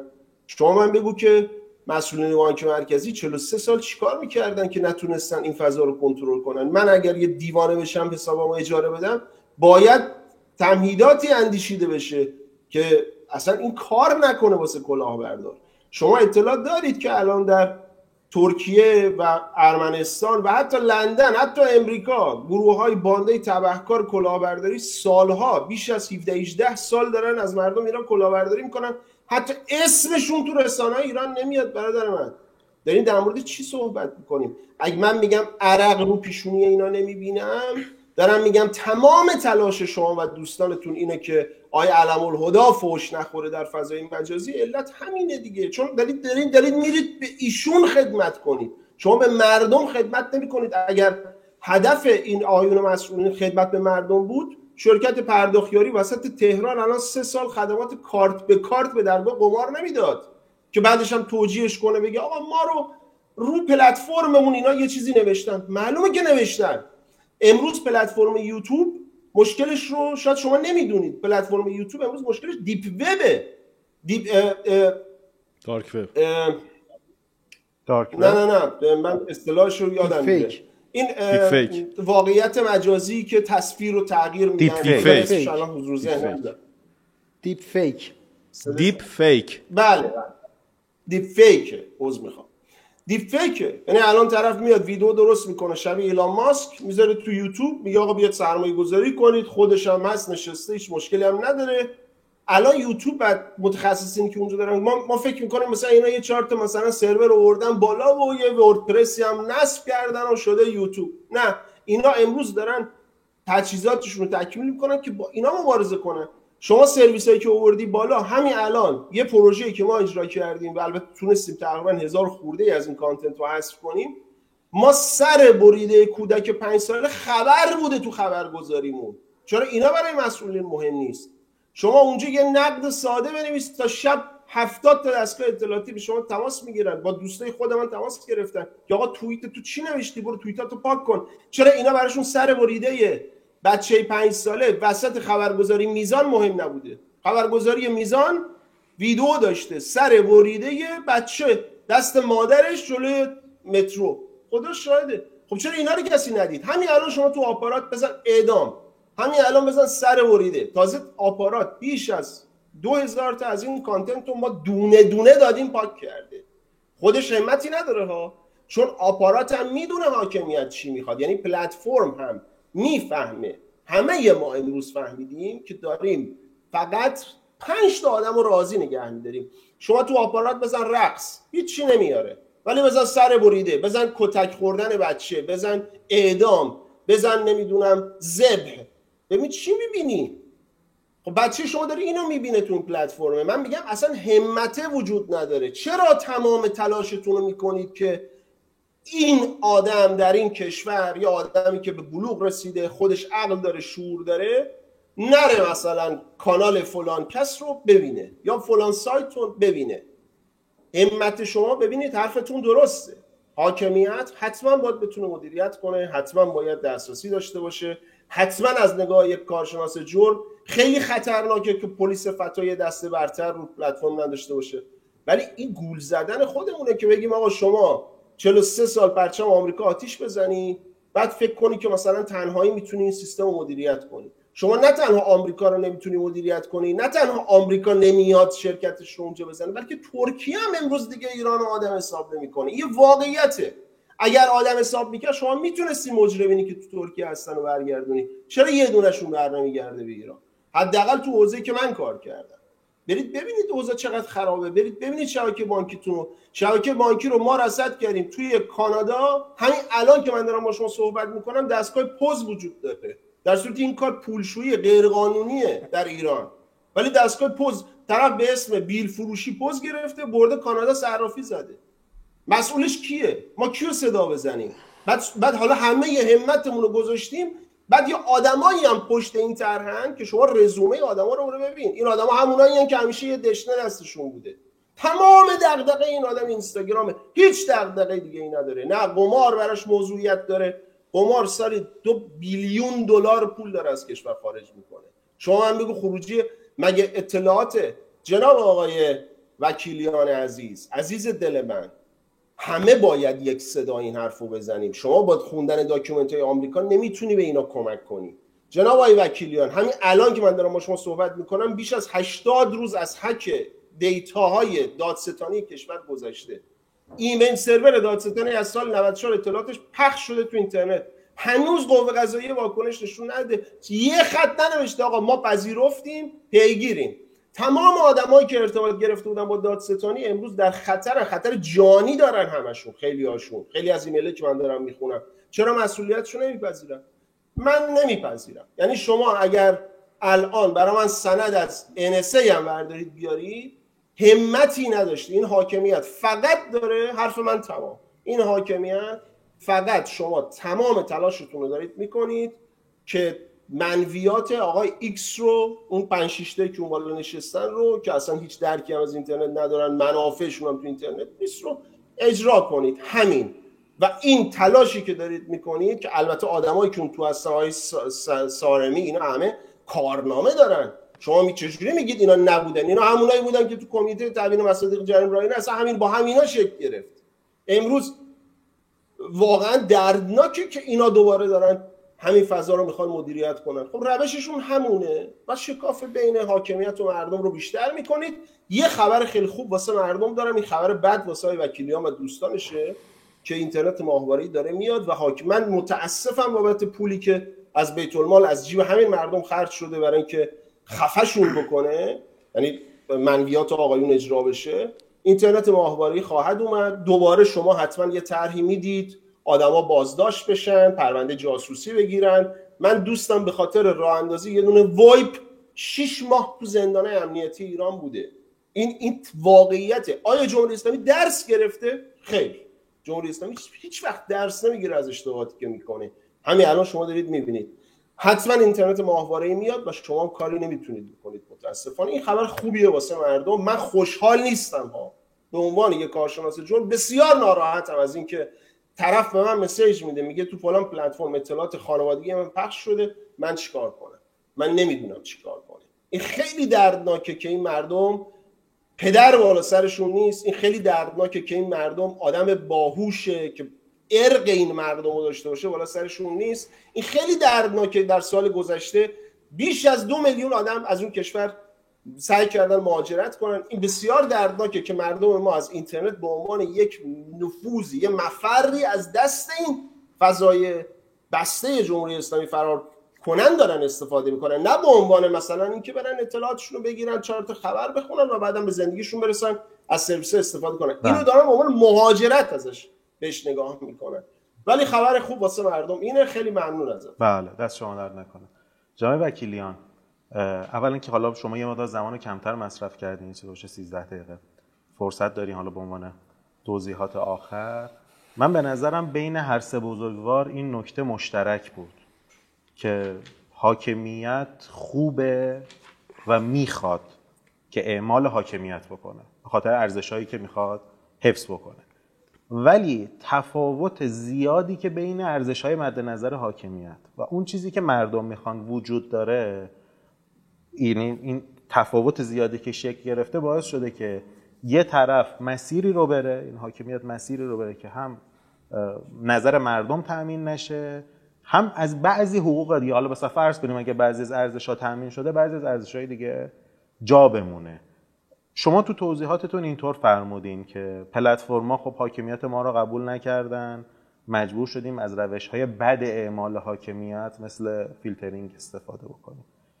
به نظر شما این چجوری پیش خواهد رفت یا چجوری باید پیش بره که هم اعمال حاکمیت درست اتفاق بیفته که یه بخشی از درست بودن و مؤثر بودنش هم اینه که مردم و کارشناسا با اون نوع اعمال حاکمیت هم نظر باشه.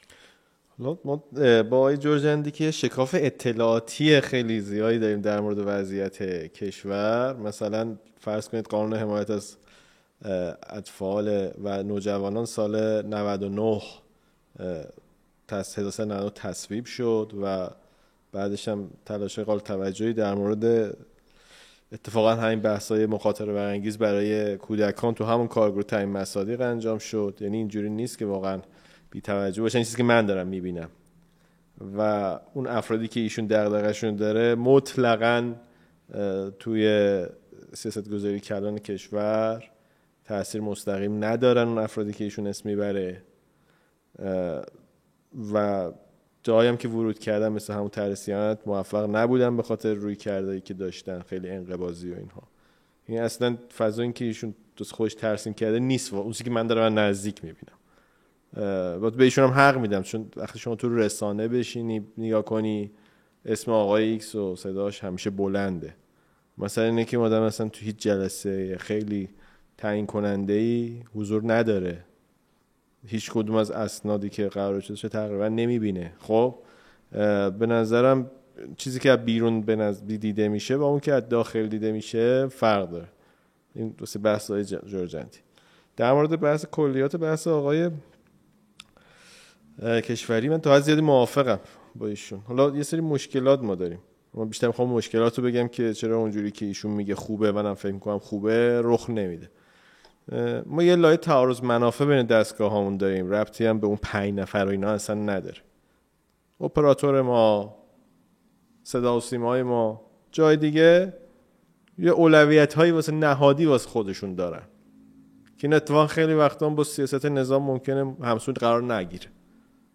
و باعث تعارض بین اینها باعث میشه که خیلی سیاست ها اصلا هیچ وقت عملیاتی نشه. این یه چالش واقعیه. خب؟ کارش هم نمیشه که به حال وضع کشور این پیچیدگیه به خاطر تعارض نهادی خیلی شدیدی که بین بازیگرای بزرگ ما داریم. من راه حلی هم واسش ندارم دارم اعتراف می‌کنم. میگم اون پنج نفره به نظرم یه چیز ذهنیه یه چیزی که تو رسانه برساخت شده. اون چیزی که من دارم می‌بینم توی یکی این گروه هم چند روز نشته بودم. پنج تا نهاد یا سازمانن؟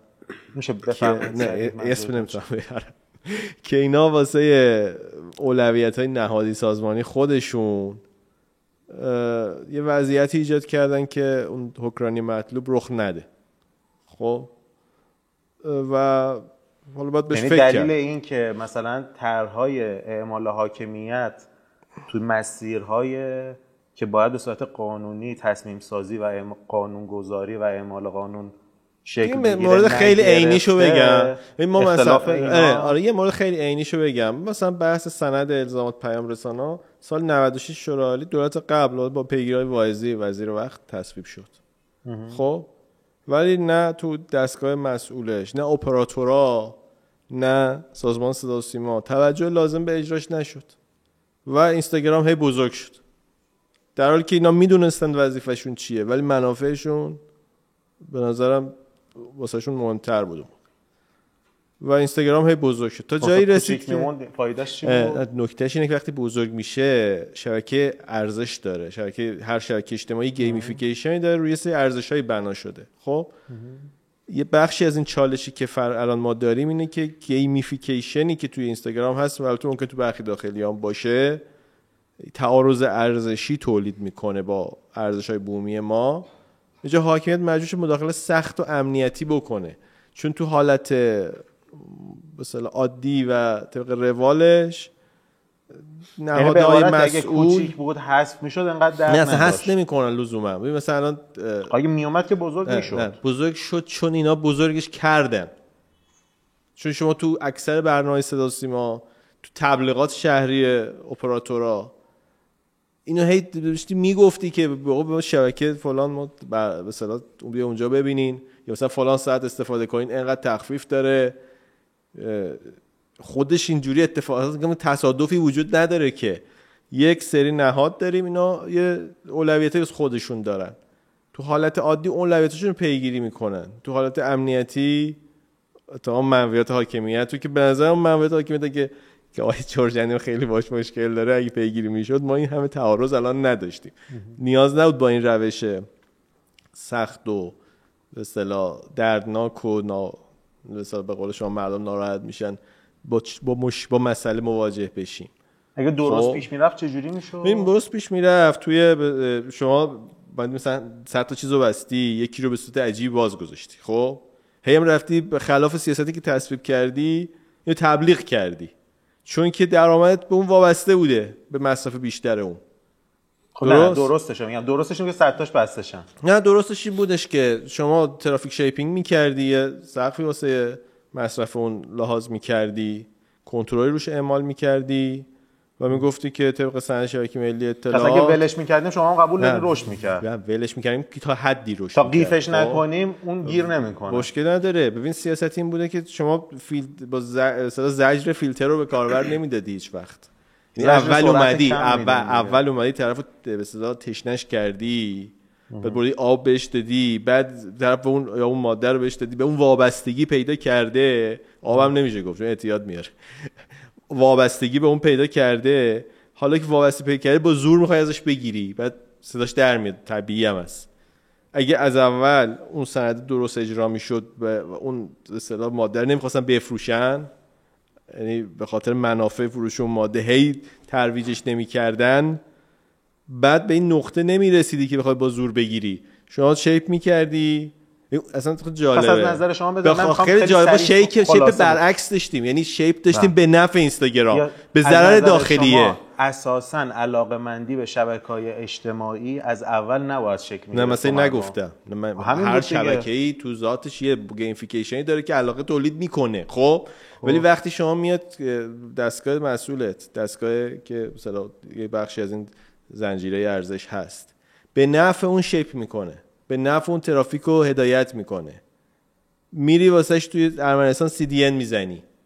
خب من خب این این- این تعارض ار- نمی‌دونم کدومه که از این حضراتی که ایشون میگه همه در خدمت اونا هستن یه همش خیلی توصیه هایی واضح بپرسم. کرده یه سوال خیلی واضح بپرسم. ببینید شما میگین که نباید تشویق می‌کردن. من میگم OK. میگیم به خاطر اینکه بازی سازی دارن جذابیت و اعتیاد درست می‌کنن اف... مصرف- مصرفشون افزایش پیدا می‌کنه. پس باید با ترافیک تحت فشار قرار بگیرن تا رشد نکنن.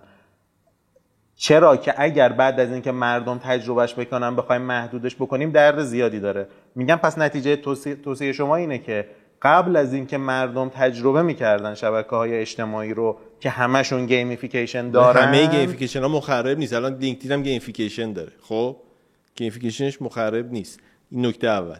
نکته دوم اینه که سیاسی ها منظورمونه دیگه. نکته دوم اینه که ببینید شما یه سری سیاست هایی داری. نمیگم همش خوب و ها. نه. قبل جلسه با کشوری صحبت می‌کردیم که این سیاست مثلا تعرفه گذاری ما درست نیست. خب؟ نمیگم همه سیاستمون خوبه. ولی اینکه دستگاه های مسئول نه به خاطر اون پنج نفر به خاطر رویکرد خودشون دارن خلاف سیاست رفتار می‌کنن باعث میشه که این دودش تو مردم بره. اتفاقا اینا اگه طبق سیاست رفتار می‌کردن ما به نقطه متوازنی به نظر می‌رسیدیم. میگم ما 30 درصد صورت متوازن تو فلان جا میرن تو فلان شبکه میرن 40 درصد مثلا توضیح میشن 30 درصد مثلا میان تو داخلی ها ولی وقتی که اینا هدایت کردن به اون سمت دارم خبر میگم و تحلیل نیست دا. وقتی که اینا هدایت کردن شما توی موقع موقعیت بغرنج سیاست گذاری قرار می‌گیری. توی موقعیت بغرنج اعمال حاکمیت قرار می‌گیری و فشارش به مردم میاد این دفعه. نمیگم هیچکی نباید مثلا گفتم ما هیچ قانونی نداریم که اگه چیزی فیلتره و کسی واردش بشه این جوری مرتکب شده. خب نمی‌خوام بگم تو سطح شخصی با مثلا مواجه بشم. میگم تو سطح ملی ما قواعدی داشتیم که این دستگاه های بزرگ از اونا تبعیت می‌کردن و اونا عکسش رفتار کردن. خب و اینو گفتن نه اینکه کشف نکردیم ما خب اینو. چی, کار باید کرد؟ راه حلشو راه, راه حلش این بوده که مثل سند داریم. نه الان بعد از همه این اتفاقات خب بعدش به این نقطه می‌رسیم. توانگر صحبت که توانگر تو مجلس از مخالفای طرح سیانت بود. درست های کشوری؟ با. تو جلسه عمومی اینو گفت که من دارم تکرار می‌کنم. گفتش که من از این بخش خصوصی خواستم شما پیشنهادتون رو بده این طرح بعد طرح خصوصی ما خصوصی بخش خصوصی ما به بلوغ نرسیده که خودش یه پیشنهاد بذاره جلو اون پیشنهاده. خب؟ البته من از بخش زیادی همه جا گفتم. من نسخه 24 6 24 24 4 درسته 24 تیر بود نسخه چیزی که اصلش بود من 85 درصد محتوای اون دفاع می‌کنم. چند تا مادهش بودش که چالش برانگیز بود. خب؟ منتها میگم اون طرف میز روش نماینده ها بد بوده نماینده ها تعامل نکردن. من قبول دارم. من قبلش هم بهشون گفتیم. گفتم این طرح چالش برانگیزه. نمی‌تونی بری توی اتاق بسته تصویبش کنی. با. من قبول دارم که نماینده ها خوب کار نکردن. تا میگم اونور میزم بلوغ این که بیایم حالا مذاکره کنی. آقا سی هفتاد پنجا پنجا به یه توافقی برسیم. دو طرفه مشکل وجود داشت که فکر می‌کرد آقا حقیقت حرف من باید بشه. اون اروپایی که ایشون میگه های ماکرون اینجوری گفته همه طرفا به یه بلوغی رسیدن که بالاخره من بر اساس جایگاهی که دارم می‌تونم 20 درصد از این کیک سهم ببرم. اون یکی میگم می‌تونم 30 درصد. وقتی دو طرف میگن 100 درصد واسه منه ما نمی... ما نمی... خب نه اتفاقی میفته اینه که ما یه به اصطلاح قانون خوب نمی‌رسیم. حکرانی درستی شکلی نمی‌گیره نتیجهش اینه. درست. میگه همش دارن با هم دعوا می‌کنیم سر ماجرا. مشکلم اینجاست. میگه اگر که با اون بلوغی که ایشون هم گفت رخ می‌داد ما می‌تونستیم الان قانونی داشته باشیم. سهم پلتفرم خارجی با ضوابطش مشخص باشه. سهم داخلیه و جایگاهش و قواعدش مشخص باشه. همونطور که گفتن فقط مشکل به خارجیه پیش نمیاد که با داخلی هم هم مشکلات پیش میاد. خب؟ و بخش خصوصی منتفع بشه تو این مناسبات. مردم هم مشخص باشه واسهشون که آقا حدود کار من تا کجاه من تا کجا اصلا این حقوق دارم؟ حالا تو قانون اساسی سری مواد هست که گفته مردم سی حقوقی دارن. اسم مواد هم گفته این حقوق نباید با یه سری اعمال حاکمیت در تعارض قرار بگیره. وقت مردم می‌تونستن بگم مطالعه می‌کنم وقتی ما از راهش نریم مثلا یه گروهی خیلی بخواد تون بره. یه گروهی بگه که چون خیلی می‌خواد تون بره من اصلا قانون نمی‌خوام. بعد یه دستگاهی بیان در اصل منافعشون خلاف خیر عمومی عمل کنن. سیاست ها رو نقض کنن. بعد مسئله امنیتی بشه بعد بخوایم با سختترین روش اعمال حاکمیت کنیم. خب این نتیجه این میشه. ولی واقعا این مد نظر ما نبوده. رفتی همه پنج نفر بالای حکومت نداره. ما هیچ تو جلسه نمیام بگیم پنج نفر یه هم چیزایی گفتن شما اینا رو راضی کنید بسیار خوب. جای کشوری. اگر شرایطی در نظر بگیریم که حاکمیت میگه من منظورم از اعمال قانون اینه. شما میگی پلتفرم و اینا. من متوجه خواسته شما نیستم.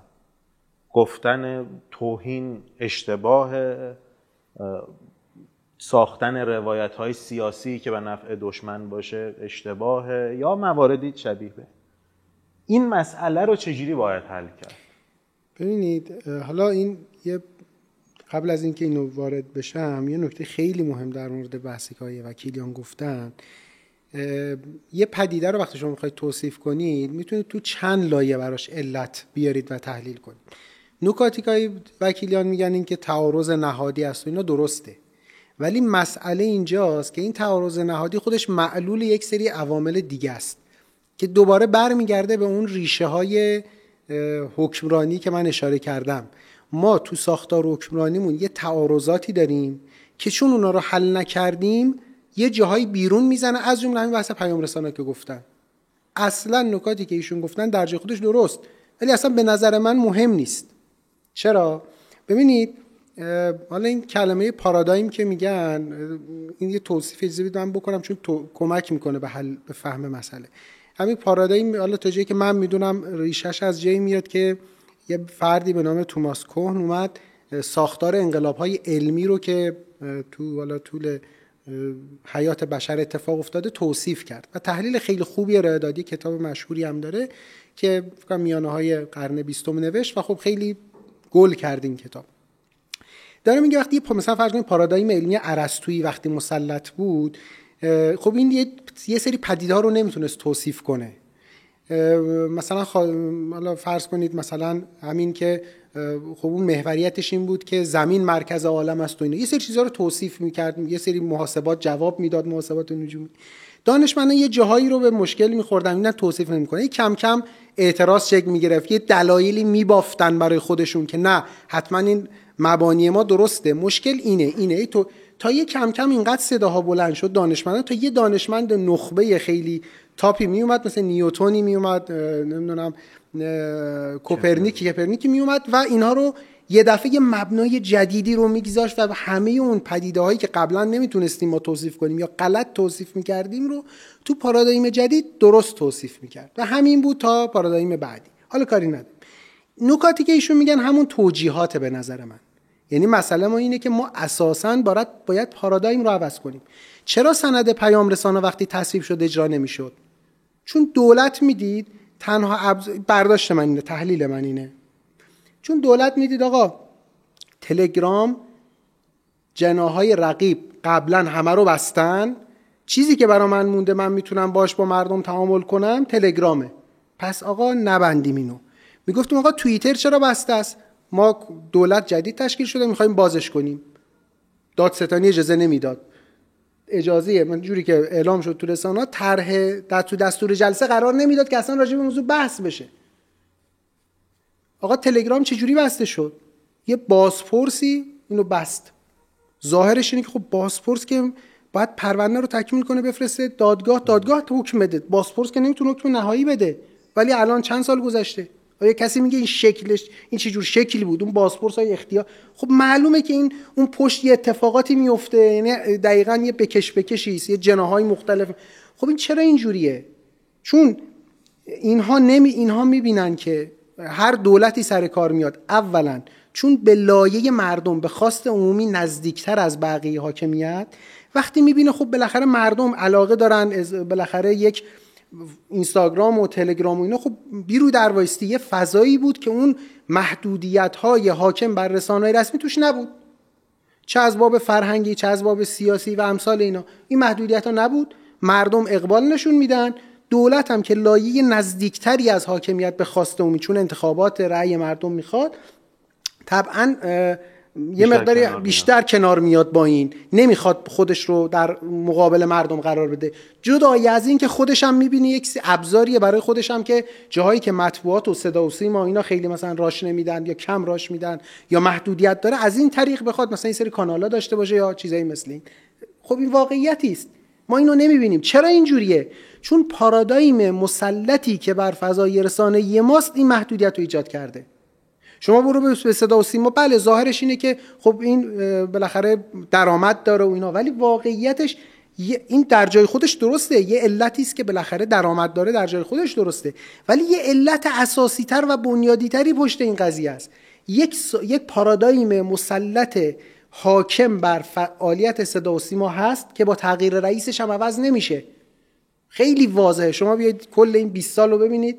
من تمام رد پای این پارادایم ها ثابته. خب صدا سیما همینه وزارت ارتباطاتش همینه و بقیه. این پارادایم مسلط اون دقیقا نکاتی است و ویژگیهایی توش هست که همین مشکلات رو ایجاد کرده. مادامی هم که این باشه نخواد اصلاح بشه این اتفاق همین آش و آش همین آش و کاسه همین کاسه است. مثالاشو زدم. از 88 تا الان ما هر پلتفرمی فیلتر شد یه دونه مص... میگن چرا اینستاگرام جذاب شد؟ خب به خاطر که شما همه رو بستی. وقتی شما همه رو میبندی اینستاگرام تبدیل میشه به فضای شیر عکس فضای موزگیری سیاسی فضای نمی‌دونم آموزش فضای تفریح فضای کسب و کار. خب چون شما کاری که ممکنه تو دنیا یه بخشیشو با یوتیوب انجام بدن اینجا تو اینستاگرام می‌خوان. یه بخشی رو با تلگرام تو اینستاگرام. خب این, این طبیعیه. نتیجه طبیعی سیاست ها همین شده که همه چیز مثل لوله هایی که مختلفن شما همه رو بستی یه دونه بازه. خب همه میریزن تو اون یه دونه که بازن. قمارش هم میریزه تو اون فضا نمی‌دونم کلاهبرداریش هم میاد آموزشش میاد. همه چی همه چی. بازار این مکانی اختلاف ما کجاست؟ ایشون توی خب. منشأ مدل رسانه‌ای کنترلگرا متمرکز و اصل می‌دونه. من اصالت منافع نهادی بازیگرا رو اصل می‌دونم. من اینو رد نمی کنم ولی میگم این خودش معلول یه علت بزرگتری است. یعنی یک علت مهمتری پشت این داستانه. که حتی اون نهادهای این- با تعارض منافع آره رو این ببین البته. منکر این یه لایه است یک دلیلی است. مثلا شما یه فردی ممکنه انگیزایی از یه کار داشته باشه. تو یه لایه ممکنه دلایل مادی باشه مالی باشه بگه من سود داره برام. ولی یه لایه بالاتری هم معمولا هست. یعنی اون لایه مادی یک بالاخره عوامل و عللی پدیده لزوما در یک رده نیستن. این هم همون داستانه. من میگم بله رد نمی کنم که مثلا اپراتورها درآمد داشتن از ترافیک اینستاگرام نمی‌دونم مدل تعرفه گذاری باعث شده بود اینا تشدید بشه. حتی یه جایی ممکنه شیپ می‌کردن. اینا رو من منکر نیستم. طبیعیه ولی تو یه لایه تو لایه خودش. یه لایه بالاتریه که از این مهمتره.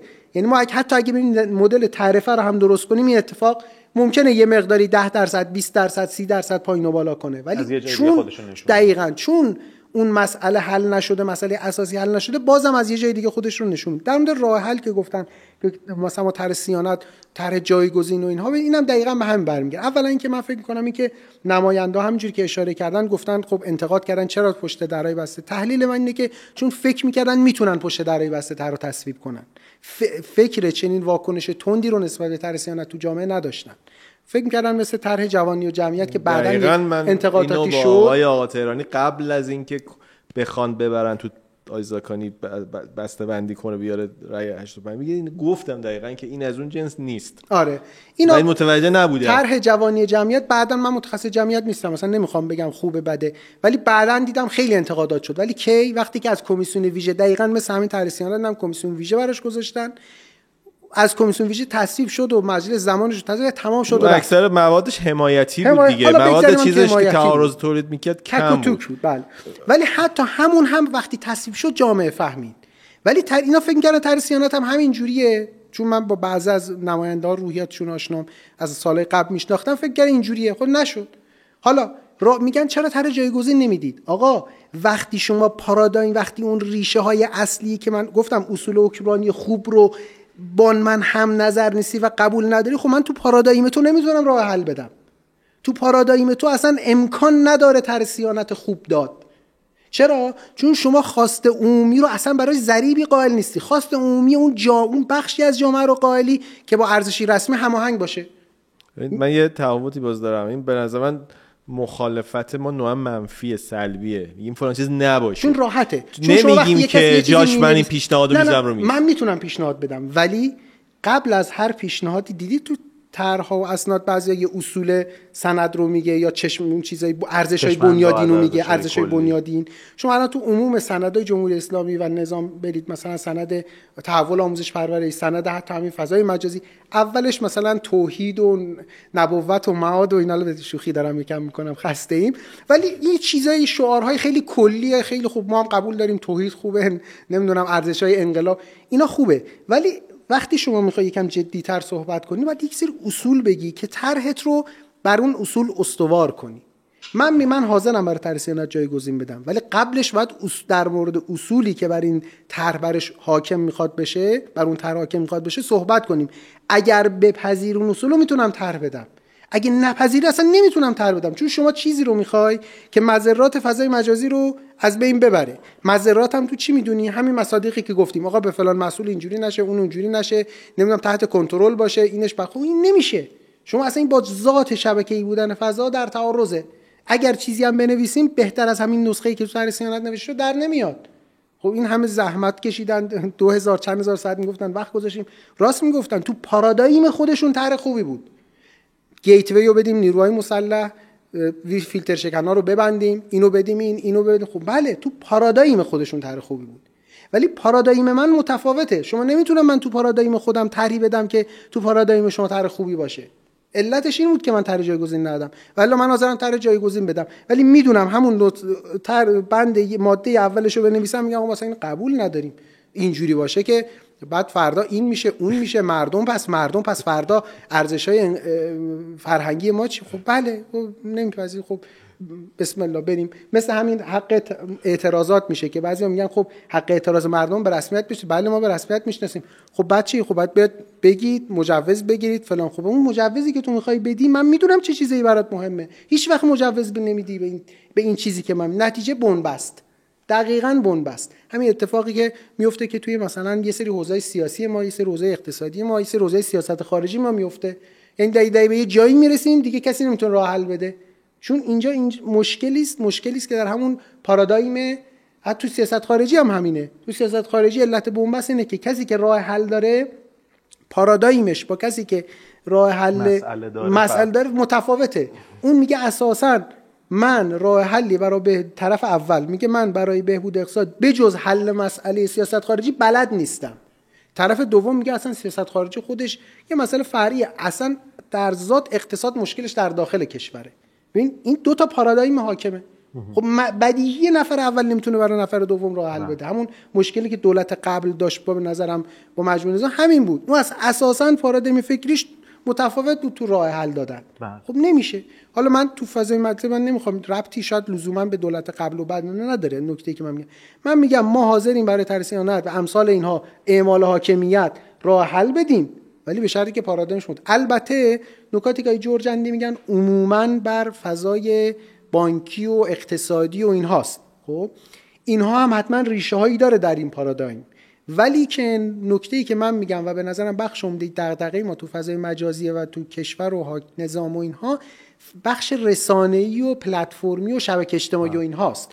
و کمتر شاید اون شاید خیلی از این مسائل رو من نمی‌دونم واقعا چرا ولی خیلی از نکاتی که جورجندی میگن نکات خود درست مثل اعتبار سنجی.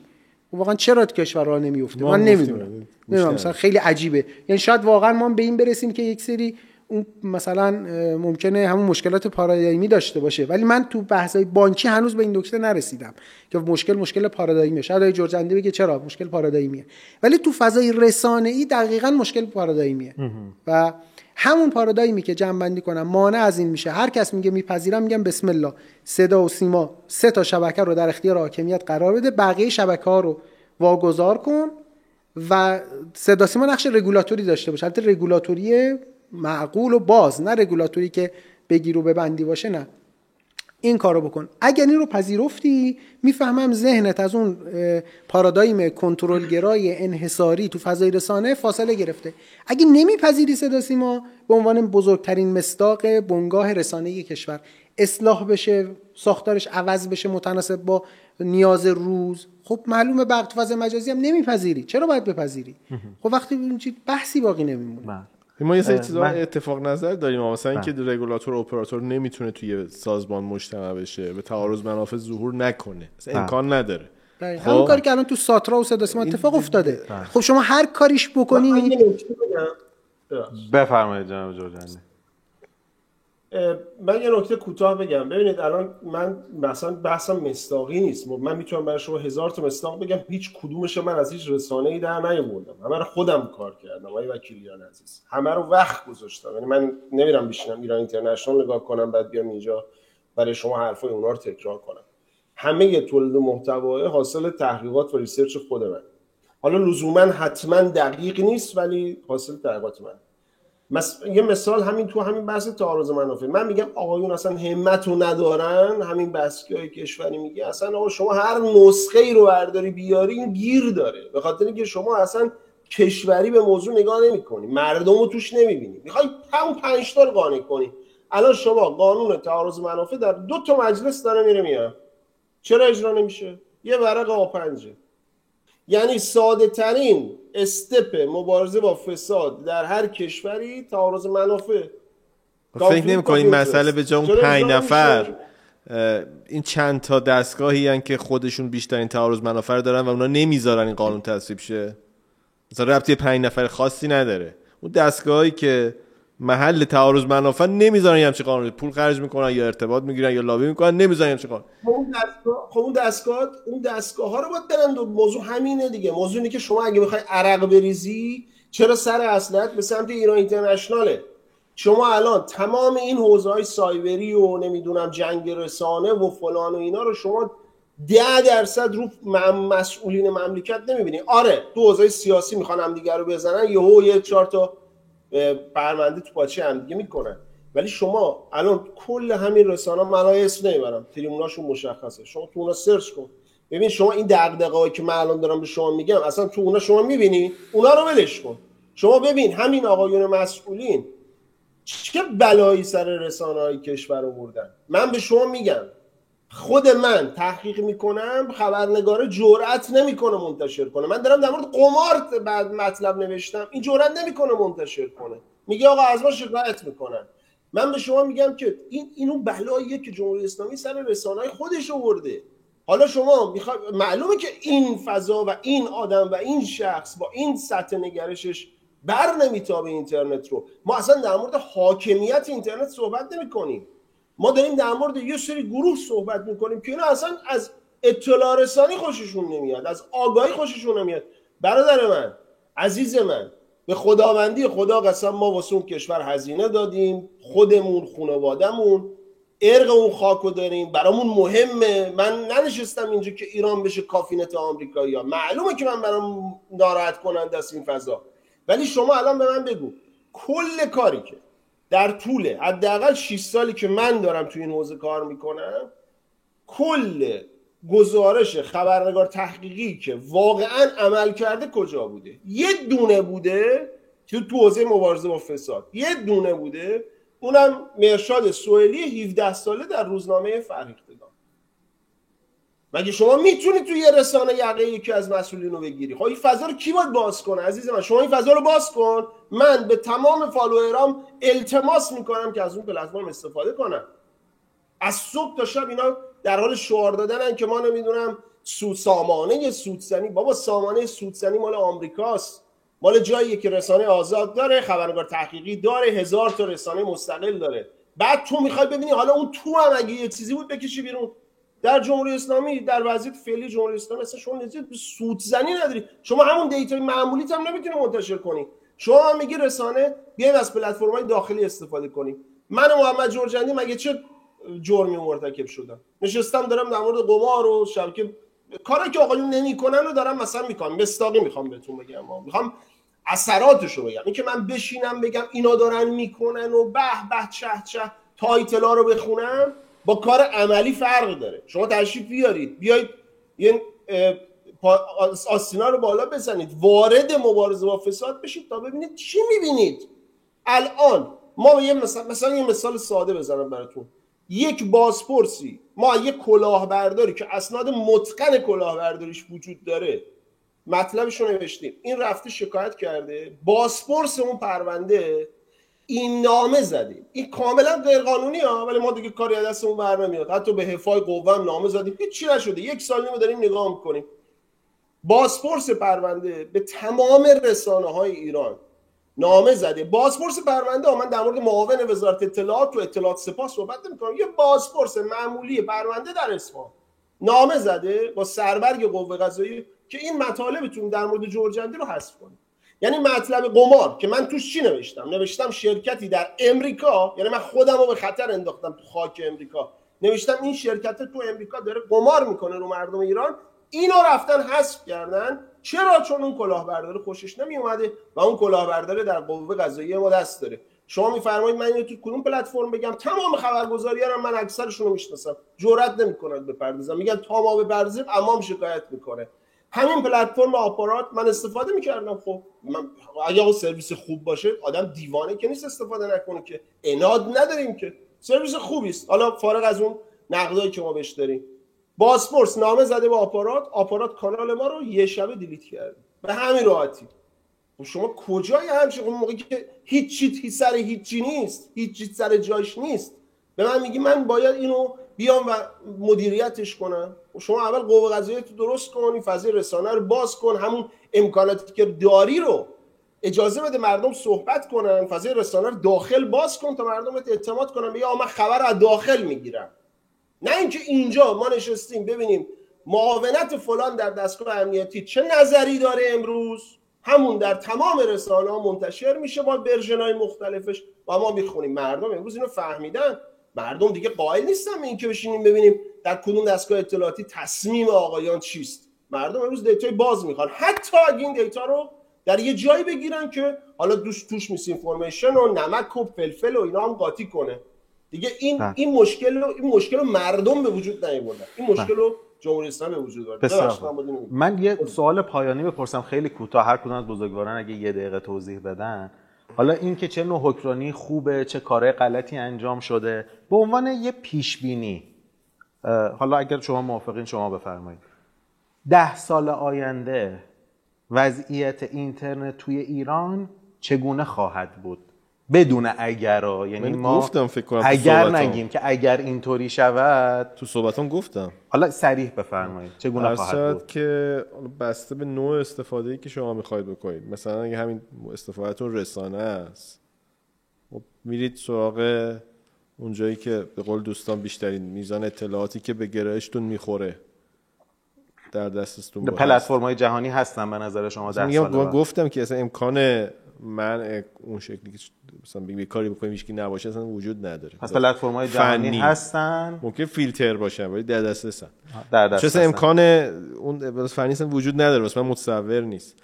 ولی هرچی شما استفادهتون محلی تر باشه مثلا خود ملک معامله کنید این شما مثلا می‌تونید روی اینستاگرام خورده فروشی بکنی ولی به خاطر اینکه شما خدمات اه، فروشگاهی اینستاگرام که رسمی ارائه میشه دنیا رو نداری یعنی آمریکا ما ارائه نمیده بله. چون نمی‌تونی معامله با لیسک بالا مثلا معامله ملک تو ایران انجام بدی. نه در خصوص رسانه ها دیگه. رسانه های بین رسان, رسان خب شبکه اجتماعی خیلی کاربردش بیشتر از آره انتشار رسان. پس از خب نظر شما رسانه ها یعنی پلتفرم به عنوان عملکرد رسانه ایشون در سال آینده تو ایران هستن. فعال فقط خواهند بحث اینه که حالا چقدر مثلا کم یا زیاد بشه خب؟ ولی اون بخشایی که وابستگی محلی داره وابستگی حقوقی داره شما خب دادگاه بعدن حقوقی مالی داره اونا دیگه. آره اونا مثلا خیلی مح... خیلی خیلی محدودتر از حتی شاید این چیزی که یعنی حکومت هرچی بتونه وا... وابستگی معامله رو به سیستمش زیاد کنه که می‌تونه به نظرم بکنه من اینکه حالا smart contract یه تحولی رو ایجاد کنه هنوز چشم اندازی ندارم که یه همچین اتفاقی توی من یکم دقیق تر بگم. ما الان درباره نسل دوم رسانه اجتماعی صحبت می‌کنیم که مسئله اصلیش رسانه است. احتمالا دوستان نسل سوم رسانه اجتماعی رو باش آشنا باشن یه شما سطح و یه یه حجم رو تصور کنید تو نسل سوم رسانه اجتماعی سطح تبدیل به حجم میشه. خب؟ کارکرد اصلی رسانه دیگه اطلاع نیست رسانه اجتماعی. تو نسل دوم این کارکرد اصلیشه. چیه نه کار ببین کرده؟ تو نسل سوم انتقال ارزش مستقیم تولید و انتقال ارزش مستقیم اتفاق میفته توی یه سیستم حالا متمرکز یا غیر متمرکز؟ اگر رمزرز رو خود سیستم مثلا فرض کنید مثلا این چیز مثل اینستاگرام مثلا کنگره که بهش اجازه بده که رمزرز خودش رو بده. روی همون یا اینکه مثلا به صورت غیر متمرکز مثل بیت کوین. انتقال تولید و انتقال ارزش توی درونی میشه توی شبکه. اجتماعی. اونجا دیگه به اصطلاح حکمرانی هم شما. integrate میشه حکمرانی مالی و رسانه‌ای. این اینفلوئنسر شما نمیره بیرونی قرارداد بنده پولش از اون آدم بگیره. داخل خود همونجا واسش خلق ارزش رخ میده. خب؟ از این جهت فقط واسه ایران چالش ایجاد نمی‌کنه واسه خیلی کشورهای دیگه هم اتفاق میفته که یه هم بخشی از اقتصاد بیفته- شما میره منتقل میشه. تو اون شرایط هرچی حکومت بتونه معاملات رو بیشتر وصل کنه به سیستم حقوقی خودش مثلا رمزرز بیاره خودش که بتونه تاییدش کنه. NFT بیاره که خودش ارزش گذاری کنه. می‌تونه بخش اقتصادی رو حفظ کنه فقط بخش رسانی رو از دست بده. خب اگر نتونه این کار رو بکنه بخش اقتصادی رو از دست میده. بله بسیار. آقای کشوری تو ده سال ما الان حس می‌کنیم که اینترنت داره میره به سمت بسته شدن. تو ده سال آینده این تنگ شدنه ادامه پیدا می‌کنه یا یه اتفاق دیگه ده سال که خوب بالا خیلی چون می‌خوام پیش بینی یک آره، ساله نداشته باشیم. سال بعد رو هم خب خیلی سخته برامون. ولی من اتفاقا چند وقت پیش که مطلبی نوشتم برای یکی از همین نشر تخصصی در آینده اینترنت. خب حالا فارغ از ریسکای خارج از این حوزه کاری نداریم مثلا دولت ها جنس دولت. ولی چیزی که به نظرم مسیری که داره میره چند تا عامل توش خیلی مهمه. اولا اینکه بسته شدن اینترنت به این معنا که اینترنت رو ببندم به نظرم نه تو برنامه حاکمیت هست نه مطلوب. حالا مثلا یه سایتی کسی بره سایت دانشگاه مهم نیست برای کسی. ولی در مورد بحث شبکه ها و پلتفرم چرا؟ خب مسئله جدیه. برداشت من همیشه حالا بیاد اختلاف نظری هم با بعضا دوستان بالاخره نزدیک به حالا نمی‌خوام بگم. ولی خب دوست سیانت آره. داریم. اینه که برداشتی که من از سند شبکه ملی اطلاعات دارم اینه که درسته که اینترنت رو به عنوان یک سرویس در اون به رسمیت شناخته و هست ولی به همون اندازه هم مخصوصا در فرامتنش خیلی سریع اینو نگفته ولی قطعا مطلوبش نیست که شبکه های اجتماعی و پلتفرم های خارجی در ایران حضور موثر داشته باشن. یعنی به هر نحوی شده کاربر ایرانی استفاده موثر و گسترده از پلتفرم خارجی خلاف اون به شبکه است. چون مسلمه که اونها ضوابط ما رو هم نمیپذیرن. و خب و جایگزین هاش رو خیلی سریع البته گفته و تو اقدامات هست ولی این هم جزش. در نتیجه خب ما به این سمت میریم که به نظرم یک کشمکشی هست بالاخره زورآزمایی همیشه هست بین حاکمیت و بخشی از بخش قابل توجهی از مردم که اینا استفاده می‌کنن یه بازی موشو گربه هست. ولی خب چند تا نکته مهمه. یکی بحث احراز هویته که ما در سرویس های مالی و خدمات مالی کاملا بسیار نکته درستی است و باید باشه محکم هم باید باشه. ولی خب این تسری این به شبکه های اجتماعی محل چالش. یعنی این چند تا عامل پنج تا عامل شکل دهنده آینده اینترنت. یکی یکی مقابله با ابزارهای به اصطلاح دوستان حاکمیت گریزه که مثل وی پی ها و فیلتر شکنان. این که چجوری حاکمیت با اینا مبارزه کنه و چقدر موفق باشه تعیین کننده در مسئله دیگه مسئله مواجهه با محتوای ناسالمه. ما چیزی که محتوای ناسالم فهمه خوب خیلی خوبه مبارزه بشه. ولی لزوما تلقی حاکمیت از محتوای ناسالم لزوما با عرف عمومی یکی نیست. یه جاهایی ممکنه تعارض ایجاد کنه. و این خب این چجوری می‌خواد این چالش ایجاد؟ مثلا فلان موسیقی مثلا لس آنجلسی از نظر محتوای ناسالمه باید حذف بشه. خب این حالا مثال ها. تسری بدید به اوضاع دیگه. پنج تا عامل یکی مدیریت ترافیک اینترنته. هم کیفیت هم کمیت. سراحتا در سند شبکه ملی اطلاعات اومده که باید کیفیت محتوای کیفیت اینترنت داخلی و پهنایمان داخلی بالاتر باشه شاخص هم گذاشته. البته نگفته این رو بیا به قیمت کاهش. سراحت نداره که اونو کم کن. ولی خب یه برداشتش هم می‌تونه این باشه. بالاخره مهم لاقل برا ما نیست. کیفیت پهنایمان اصلا پایین هم بود. اصلا مهم نیست. خب این نکته مهمیه که دولت ها چجوری مواجهه می‌کنن؟ و مسئله بعدی مواجهه با پلتفرم های خارجی. پلتفرم هم مثلا منظورم فقط شبکه اجتماعی نیست. بزرگترین پلتفرمی که همه ما داریم الان استفاده می‌کنیم سیستم عامله. و خب این سیستم عامل شما هر چقدر بگی این دوستانی که میان میگن گاهی آقا آمریکا با اگه فردا اینستاگرام میبست تو چیکار می‌کردی؟ به ما انتقاد می‌کنن.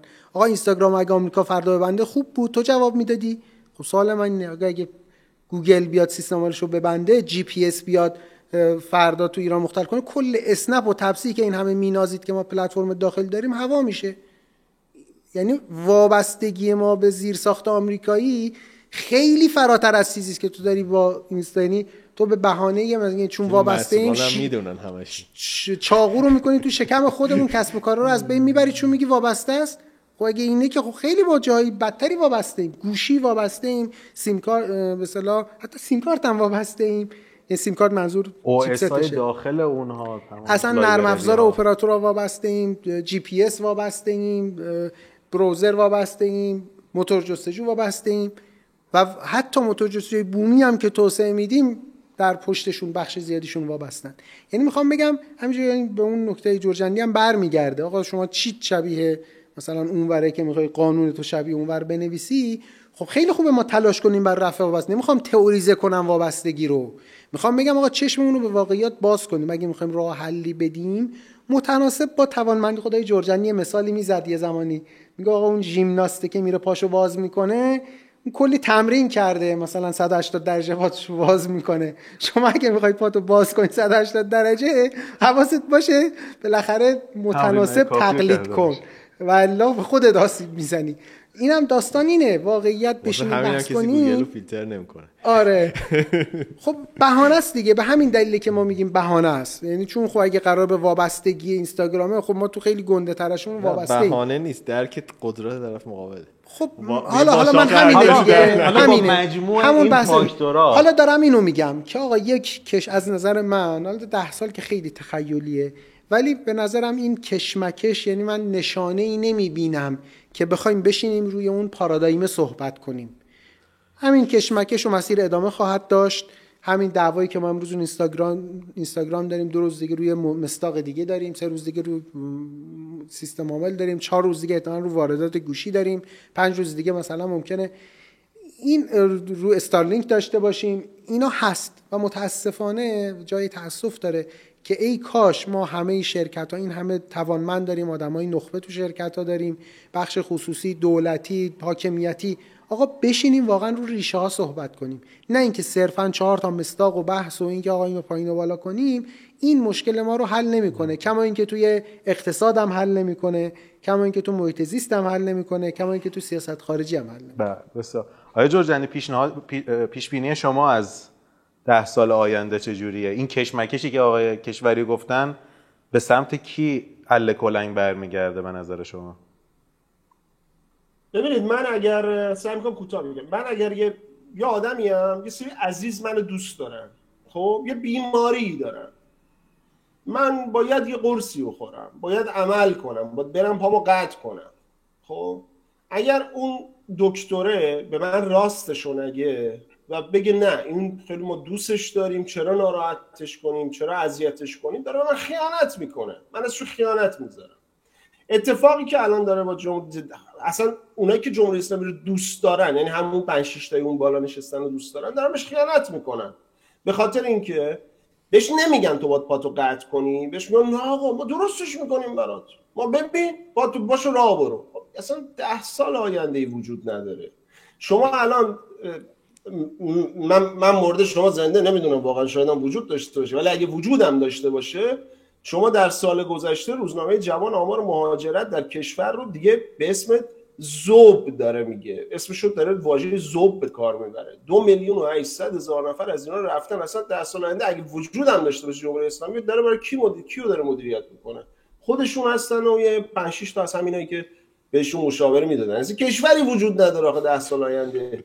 اگر اینا با همین فرمون که دارن میرن و واقعیت های دنیا رو نبینن نیازهای مردمشون رو نبینن مردم رو راضی نکنن آقا اینا مردم من عقل و شعور دارن شما. اصلا اینو اینو می‌خوان.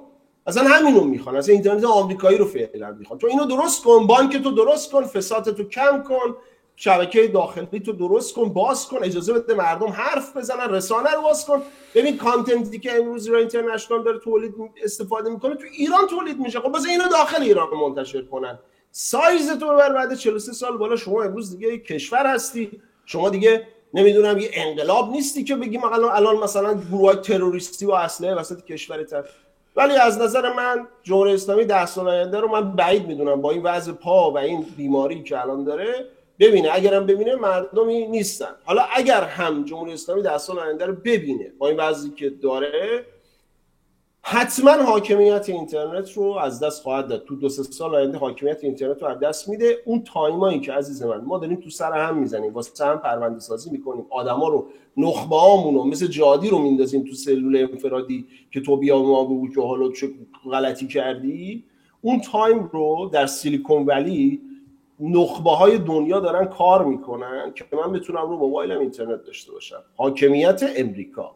یعنی امریکا دلش واسه ما نسوخته. اون برای که اطلاعات شما و شما رو همیشه کشور بدبخت نگه داره سرگرمت می‌کنه. اون time ی که تو به جایی که پلیس مبارزه با فساد درست کنی پلیس درست کردی که 4 سانتی روسری کسی بالا پایین نباشه اون time اینا دارن زحمت می‌کشن. همین time ی که من و شما گذاشتیم اینجا صحبت کردیم بسیاری از متخصصین دارن زحمت می‌کشن. پارسال فقط 66 هزار نخبه اون مملکت از کشور خارج شدن. دو میلیون و 800 هزار نفر مهاجرت کردن. اصلا این رقم بی‌نظیره.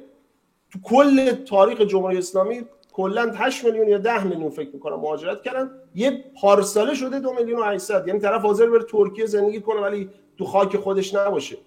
اگر اینا با همین روش برن با همین مشاورایی که دارن شما دیدید که اینا حتی قائل به رفتار وزارت اطلاعات هم نبودن. یعنی در نامه ها که نامه های دادستانی رو بخونید. نامه دادستانی شما میرید ببینید که آقای جاوید نیا و دار دسته گروه های گروه که بسیار رادیکالن اینا حتی وزارت اطلاعات رو هم قبول ندارن. میگن آقا رفتارش غلط بوده. گتوه امنیت به ما دسترسی نمیده که ما بریم این کارایی که امروز بلدیم بکنیم و اون روز بریم بکنیم. الان فکر می‌کنن مثلا حالا که گرفتی دستت چیکار کردی؟ حتما تو وزارت اطلاعات یه تفکری وجود داشته که یه عقل مبتنی بر یه عقلانیت بیشتری بوده که این بلا رو سر مردم بلای امروز سر مردم نیاورده. حالا این آقایون گرفتن دستشون. فکر می‌کنن کار درست رو دارن می‌کنن. من نظرم اینه که حتما جمهوری اسلامی حاکمیت اینترنت رو از دست خواهد داد ولی برای روز بعدش هم تصمیمی نداره یعنی راهی نداره. یه ذره مثلا ممکنه سرویس های حیاتی خودش رو مجبور کنی که شما اپلیکیشن های خودش رو نصب کنی که اونم مردم نصب می‌کنن کار روزمرهشون رو می‌کنن ولی اساسی به اینترنت خواهند داشت. بله. یه اصلاح کوچولو کنیم دو میلیون و 800 هزار مهاجرت توی یه سال اشتباه ترجمه ای بوده من تحقیق کردم عدد درستی نیست خیلی کمتره. نویسنده اشتباه ترجمه. 800 هزار. اصلا شما بگو 800 هزار. چقدرشو شما قائلید؟ 500 هزار خوبه؟ نه من نمیگم واسه خوبه. میگم عدد رو چیز کنیم. عدد خب دست شما درد نکنه. شما شما مثلا چقدر خوبه؟ من که یه چیز خودم پیش بینیم خیلی چیز نبود درخشان نبود. گفتم به خاطر نسل سوم شبکه‌های اجتماعی ما موقعیتمون خیلی شکننده میشه. برادر من. بیاید بیاید واقعی حرف بزنیم. آقا شما برو الان دانشگاه شریف بچه ها رفیقای من ترم یک دانشگاه شریف می‌دونه کجا باید بره کدوم استاد بره. تمام ریسرچاشو در طول سال می‌کنه که اون استاد رو در ایالت فلان راضی نگه داره که سریع برای فول پی اچ دی باشه بیاد آمریکا. من رفیقام عزیز من اینا که دارم به شما میگم اینا که من و شما که دیگه نباید با هم دیگه بحث کنیم منکر این فرمایش آره گفتم عدد ممکنه بابای من نفهمه. ممکنه بابای من هنوز تو افکار انقلابیش گیر کرده باشه. ولی من و شما دیگه باید بدونیم که واقعیه دیگه. من رفیقام که بسیار بچه‌های باهوشی هم بودن پاشون به امریکا رسیده خدا شده امروز فارسی هم دیگه حرف نمی‌زنن. شما اسم اینا رو می‌خوای بذاری وطن فروش می‌خوای بذاری خائن هر چی دوست داری بذار. اینا امروز موتور محرک همون سیلیکون ولی هستن که قراره حاکمیت اینترنت رو از شما بگیره و اون روز حتما خواهد دست شما درد نکنه. خیلی زحمت کشی امیدوارم ما روزهای بعدی رو ببینیم. به امید خدا. البته پخش زنده نتونستیم بکنیم. تو همین برج فناوری شریف هم خبری از اینترا حالا امیدوارم بقیه هم, هم نظر باشم با شما. بعدا معلوم میشه. آره ما نه تنها پخش زنده نتونستیم بکنیم با فیبر نوری برج فناوری شریف ارتباطمون با آقای جورجندی رو هم به زور حفظ کردیم. در هر صورت احساس می‌کنم جمع‌بندی اینه که آینده اینترنت در ایران یه مقدار آینده چرکیه در هر شاید صورت. مشکل ISP تو جان؟ شاید مشکل ISP مخابرات دیگه. خب. پاسخگو هم نیستن. در صورت مثل که اعتراضات زیاد شده جواب نمیدن. امیدوارم حالا به بهترین نحو این آینده به یه وضع مورد بالاخره توافقی مورد مصالحه قرار بگیره. این پارادایما یه جوری با همدیگه ممزود چند اینترنت شرایط بهتری پیدا بکنه. آیا جوجندی دست شما درد نکنه. جناب وکیلیان زحمت کشیدین. جناب کشور دست شما درد نکنه. فکر می‌کنم ظرف یک ممنون. آینده دوستان می‌کنم از شما و همه عزیزان آقای کشوری و وکیلیان عزیز. آقای استفاده دست شما درد نکنه. خیلی ممنون. لطف کردین.